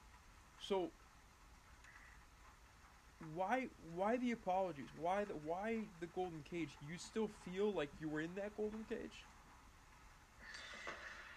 I think the main problem with it, and and wait, first eh, before getting into it, again, don't, don't listen to this man. I'm no way near a Renaissance man. I have much, much journey to, to live before that. But going back to the Golden Cage, the problem with it is I think it gets bigger. Bigger in a sense that every time you go out, you discover another cage. And going back to the analogy that we were talking last night, um, the, imagine you're this this penguin. Uh, for the sake of the of, of being fun. You're this penguin in, in, in your perfect uh, aquarium in the zoo, and then you get out of the aquarium. But then you, when, once you get out, you you find yourself that you are in the North Pole or South Pole uh, exhibition, and then there's another door. And once you get out, you see that you're in the part of the of the zoo that it's just made for the for the birds. And once you go out, there's still a, a door at the zoo and once you go out, you see yourself that you're inside the park where the zoo is built. So at the end of the day, I'm just this penguin going out of a golden cage, and just when I think I'm about to be out, I see a bigger one. Why? Because as you grow up, as you grow, grow up, you start to see and you start to be aware of more privilege that you thought were normal uh, for the people. You start to see that, hey, uh, I always had, um, I don't know, I always had the, my parents go with me on vaca- vacation, and then you realize that's not the normal for most people. And as you grow up and as you start making a way for your for your own and start living your life as a, a form and worth it adult, you start seeing how good you had it and how good you still have it. So that, that was the main reason be, be, behind the, the sincere apology. Because I think and I believe that a lot of people can get the idea that because I post all of that, um, I don't live a hard life. And, and I don't. I actually, my life is peaceful. It's not physically demanding. It's not financially demanding yet. And I still live with my parents, so it's really easy. And I wanted to get out and tell people, hey, just because you see me talking about this doesn't mean it's the way to go. I'm able to talk about all of this stuff because I'm inside a golden cage. And every time I grow up and go out of it, the golden cage it's bigger and it's bigger. And I don't know if I'm ever going to, to be out and touch the sun as we as we read on the short poem. But that's the idea, and that's the idea behind this account. That's amazing.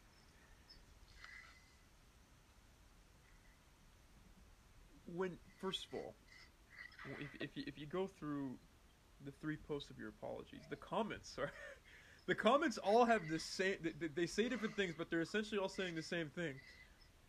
brother, it's fine. Don't don't don't, worry so much. You know, it, you, you- you don't you don't. Not everyone has to be the, this martyr. Not everyone has to come from these means of of being downtrodden in order to bring wisdom. And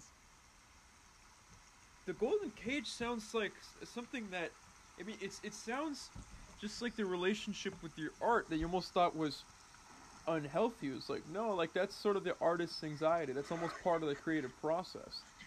And you're, I, I love that the, the, you have this. I mean, would it be the penguin? You know, in the zoo. You know, and e- each each section is, let's say, has these gilded bars. You know, this golden cage. I love the thought that you that you never get out. It reminds me. I, I posted on Instagram a while ago. a- a- I was sort of ranting about how a lot of these acceptance speeches for Oscars from by men are these sort of dorky, like, "Oh my God, I can't believe this is happening!" Like, "Wow, oh, I'm just okay." Like, and they just get get all like huff and puff and like, and, th- and thank you to this person, and it's like you know they're not really being men, honestly. Um, and I said there, I, I posted one of Jeremy Irons, you know, in 1991 that was just absolute class. But I said one of the exceptions to one of the exceptions in the past 20 years of an actual good acceptance speech was Matthew McConaughey accepting the Oscar for Best Actor for Dallas Buyers Club, and he, you know, he he, he thanks the he, he thanks you know the, the people that he needs to thank, you know, the director and whatnot, and the Academy and and the producers and his co-stars and whatnot. But then he, he goes into this thing where he says, you know, I need there are, in that very Texan accent. There are three things I need every day. I need something to ch- something to something to look up to, something to look forward to, and something to chase. Um, and you know, he says he looks up to God. He says he looks forward to his family, and then he says, when I was 15 years old, a mentor, or someone close to me, or someone I looked up, a mentor, something like that. He comes up to me and says, "Who's your hero?" And I said, "I don't know. Get me, get back to me in a week." A week later, he comes and says, "Who's your hero?" He says, "It's me in 10 years." And then 10 years go by. He's 25, and he asks, he asks him, "Are you your hero yet?" And he says, "Not even close. Not even close." And he says, "See, the thing is, I'm never gonna be my hero, because my hero is me at 35, me at 45, me at 55. I'm never gonna be my hero." but that's okay because that's that's that gives me something to chase. It, it's it's a very similar concept of this this this work never being done. Maybe I misinterpreted. It may, may, maybe there's there's this sort of guilt there because you did grow in you know sort of pampered means, but you know there are people who grew up with pampered means, my brother, who you know, just just, conti- just continually sat on their ass and done absolutely nothing, and probably had a lot of detriment to people's lives, whether knowingly or unknowingly. Um, so, it, it's you have a very healthy relationship with yourself. You have a very healthy relationship with growth. You have a very healthy healthy relationship with your view of your own development, and I I think that's why your your apology pieces were met with. Oh, I, th- I think that's why your apology pieces were met with. Um, were, were met with so, so many comments like it's okay, it's okay, it's fine, it's fine, because, you know, you you may be telling the audience, you know, do not listen to this man because, you know, I'm I'm nowhere near perfect, and none of, none of us are, but I, I'm I'm gonna go out on a limb that the audience and the people who who we rub shoulders with on Instagram share my opinion of you and share my view of you as someone who is walking the walk, is humble, is constantly seeking growth, is never resting on their laurels, and you're greatly benefiting the community with this this wonderful prose that you're putting out there. Well, I'm again. like another problem that I, I hate compliments because I, I grew up near a lot of people far more intelligent and physically able than me. So the compliments around me were bullshit because they were coming from people that they were really, really, really much better than me. So I don't know how to accept compliment, and I actually don't accept them. I, I just laugh uh, nervously. I, I look down and hope people don't ask me how I feel. So thank you a lot. Again, there's no way. Uh, like I, I wish you you you would see mm, the insights and all of you would see the insights from my head in order to fully comprehend. But I really hope with this golden cage concept, people revisit the sincere apology post because you come to understand more aspects of it once you understand the concept of the golden cage. And what, what's interesting too is because here I'm thinking that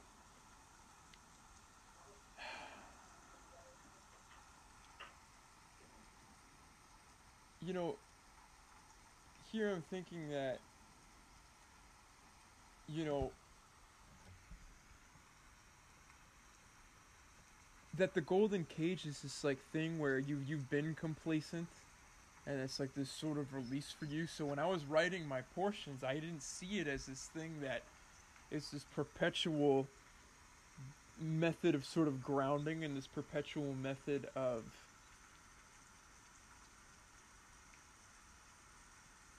of seeking growth and of staying humble and knowing exactly where it is that you need to go I, I saw it as this thing that had this permanent escape as it was writing, and you you that's fascinating to me, and I, I don't.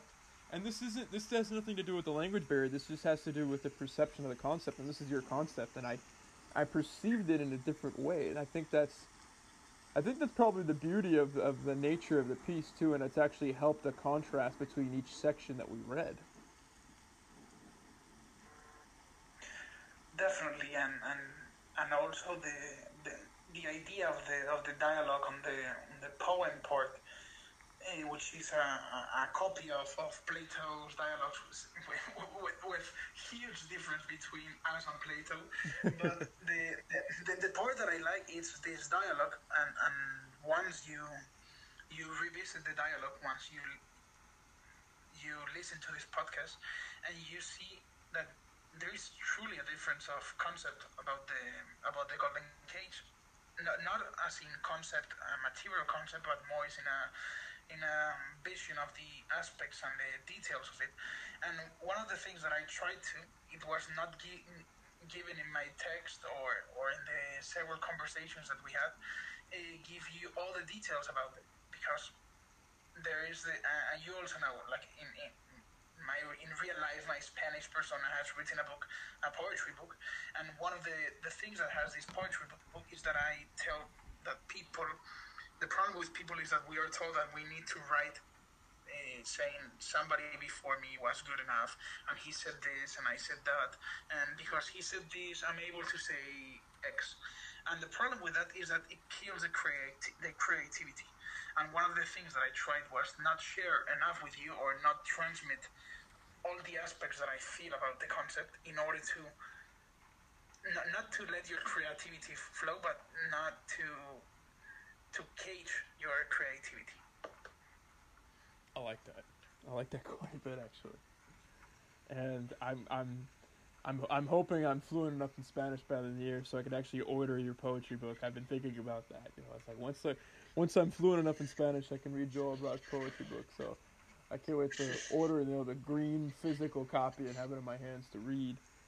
Um, and uh, I, me- I remember you, you asked me not to promote it on on um, on Instagram tied to you, but since uh, since you spilled the beans here on the podcast, uh, I think everyone should. Uh, well, maybe oh, maybe I'll share the maybe I'll share the title later in a post. we can just we can disclose that later. Just just to make sure I'm not jumping the gun. But um, but yeah, Joe, I think I, I, I think everyone is is is of the of the same mind as me in, in saying that you you are a credit to this community and you, you are highly beneficial. And I guess my question to you is coming from Spain. So we know that we know you told me Ursus Arctos is um, he's also in Madrid. Um, yeah, and, and, and, and, and sorry for interrupting, but one of the crazy parts parts about the Prince uh, Ursus Arctos. Like one day I went to the early to the gym. I posted a po- uh, picture and he texted me in Spanish. Like we, we, we had been talking like deep in English, like deep conversation in English for, for two months. And he said, "Hey, that's Madrid in perfect Spanish." And I was like, "Fuck, are you from Madrid?" And he said, "Yes, I'm from like this place near Madrid, like ten minute uh, car ride." And I've been postponing on him on our meetup because I've been really really busy and like if if if everything goes as it should, I'm going to have a lot more of free time now, and he's not going to kill me because I've been postponing him for the past four months. So yeah, sorry, and sorry, the prince again. Wow, that's gonna be amazing. You two getting a meetup. I mean, there's there's, been, there's several of us meeting on the West Coast, and I, I'm really I'm really excited for everyone to start meeting each other in person. Um, you know, the, the people who show their faces and the people who don't show their faces. You know, hopefully there won't be pictures floating around and you know this whole fiasco. Um, but I, I don't I don't think that'll be too big an issue. Um, so you know, you you you two are sort of you two of these solar men. What, what do you what do you see surrounded? Your, what do you see in men in your surroundings over in Spain right now? Like, are you seeing? Because I, I, I maybe we, we briefly touched upon this in our in our phone call, but I don't know if I asked if there's sort of like this femin feminized men over there that's sort of this pandemic or you know these soy boy types. Like, what's what's I asked Nature Chad this um, about his native Croatia, but what's the situation like in Spain? I'm curious is definitely not as bad as the as in the states, mainly because we're mm, six times as less people. But it's starting to get pretty bad, and in addition, we have the this good thing that is starting to break down. That here in Spain, we used to, and now less, but our fat people or our soy boys were fat people because they ate a lot of a lot of food, but from good source materials and from good food. So the the fat people were not these uh, blob blobby things and with no form, no no bone structure. They were like the I, I used to be like this fat guy, but it was like a, I had a form. I had legs, I had arms, I had like this circular shape, but you could see my bones. And the problem with it is that now more and more people are living that traditional way of eating a lot of good of good foods, and now they're eating a lot of shit foods, like a lot of sugar, a lot of soy, and people are starting to become these blobs or things that come from like like the the, the obesity epidemic in the states, and it's a more growing on thing and I totally see people around me. I currently have a, uh, a really, really good friend of, of my, my master's that I'm trying to turn him in, into a normal guy. I've stopped going the route of the soy boy because he was going on onto the route. Like, once you see a guy listening all the time to sad music, sharing all the time depressing memes, you know something is not going right because he's down that crazy spiral. So I think uh, Ursus Arctos could uh, possibly agree with me. It's not a big problem at the moment, but I totally see this going way down the the road in the next two years or so. Interesting. Because we're we're sort of starting to see in the United States that since we've gone down this road, like there's so, it's gotten so bad that like that the there's nothing remotely insidious they can say, like nothing remotely ambiguous rather that they can say about the craziness, and it's less and less insidious. So it's people are sort of it's it's starting to backfire because they're they're, they're just spouting literal insanity now. There's nothing nuanced about it.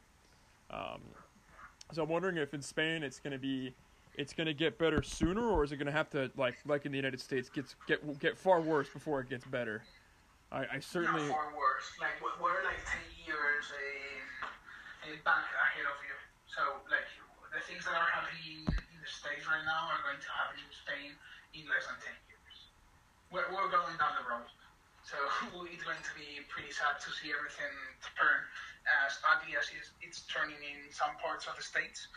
And and again, and, and one, one of the things that I always tell, uh, this is, this has nothing to do with being political or left or right. Has to do with mankind. And the problem with it is that we are getting people that they're nowhere, no way near what a man or a woman or whatever you want to be as, as Greg said, says, historical, I don't care, but we are losing our humanity. And the problem is that I don't care if you're from right or left, we are losing our humanity. And the problem is that. And it's getting crazy and crazy, and God knows where this is going to end. Yeah. I mean, with, with, with I, I, I could see. Uh, I mean, th- there's certainly an argument to be made that it could just get much worse in Spain before it gets better, but I could also see it just getting worse in in some respective, you know, English-speaking countries like the U.S., like Australia, like the U.K. And the, it, it's them going through the worst, and then other countries seeing that since you know, since America is just such on a spotlight in the world, like I didn't realize that until I moved to England that other countries grow up with their culture and American culture because they have such a hand in media. Um, so maybe that hand in media could switch to if if things get better here, which I do think they will. Um, that that could help influence Spain, maybe save Spain from having to go through the darkest depths of what we're seeing right now. I mean, I, I told you on the phone I'm in Oakland, and in Oakland and San Francisco, that might as but you know you could pick Oakland, San Francisco, New York City, or maybe L.A. or Seattle or Portland, but that's right in the right in the thick of things, just being absolutely insane. You know. Yeah, definitely. I hope so. I hope we were right, but the the problem is is the people, and the people are still going to listen to the people they've been listening for the past ten years, and we all know uh, who are the people controlling the media. So I think that's a problem. Yeah, I mean, those people fall, it'll be a very different world and be much much greater world. And there are people who very much think that's about to happen, and let's hope they're right. Um, and if not, we'll still be lifting, we'll still be writing, we'll still fight to the death, plain and simple. Um, in the meantime, what are your plans for, for what's what's next? So I know you have, I know you're, you're finishing your masters. I know. So now at this point, I'm just sort of curious what you have next. Like, do you have? Are you just planning on continuing? Um, are you just planning on continuing sort of the same form of free form content? Um, do you have any books that you were planning to share with the Sphere? Um, do you have any other sort of grand architectural ambitions for your content? I know you're very busy with school, um, but I'm curious if you have any grander plans. Well, in early January, when I first spoke to you on the phone, I told you that I have plans to not monetize because I don't like that, but I, I would like to force myself to establish a far more and more thought of content. And the only way to do that is to um, not a paywall. I would probably do it like for ten cents, fifty cents, one dollar. I don't know. But, but in the in the near future, I would like to to establish this separate content more thought of. I don't know if it would be through a payment me- method or, but I would I would want to separate some of the stuff from Instagram just for the sake of having a, a more thought of and better place to do the, the writing. In addition, I, my, initial thoughts were to, to write a more, more like because it's already in my head and I'm publishable for the sake of genre having a, again a more thought of content.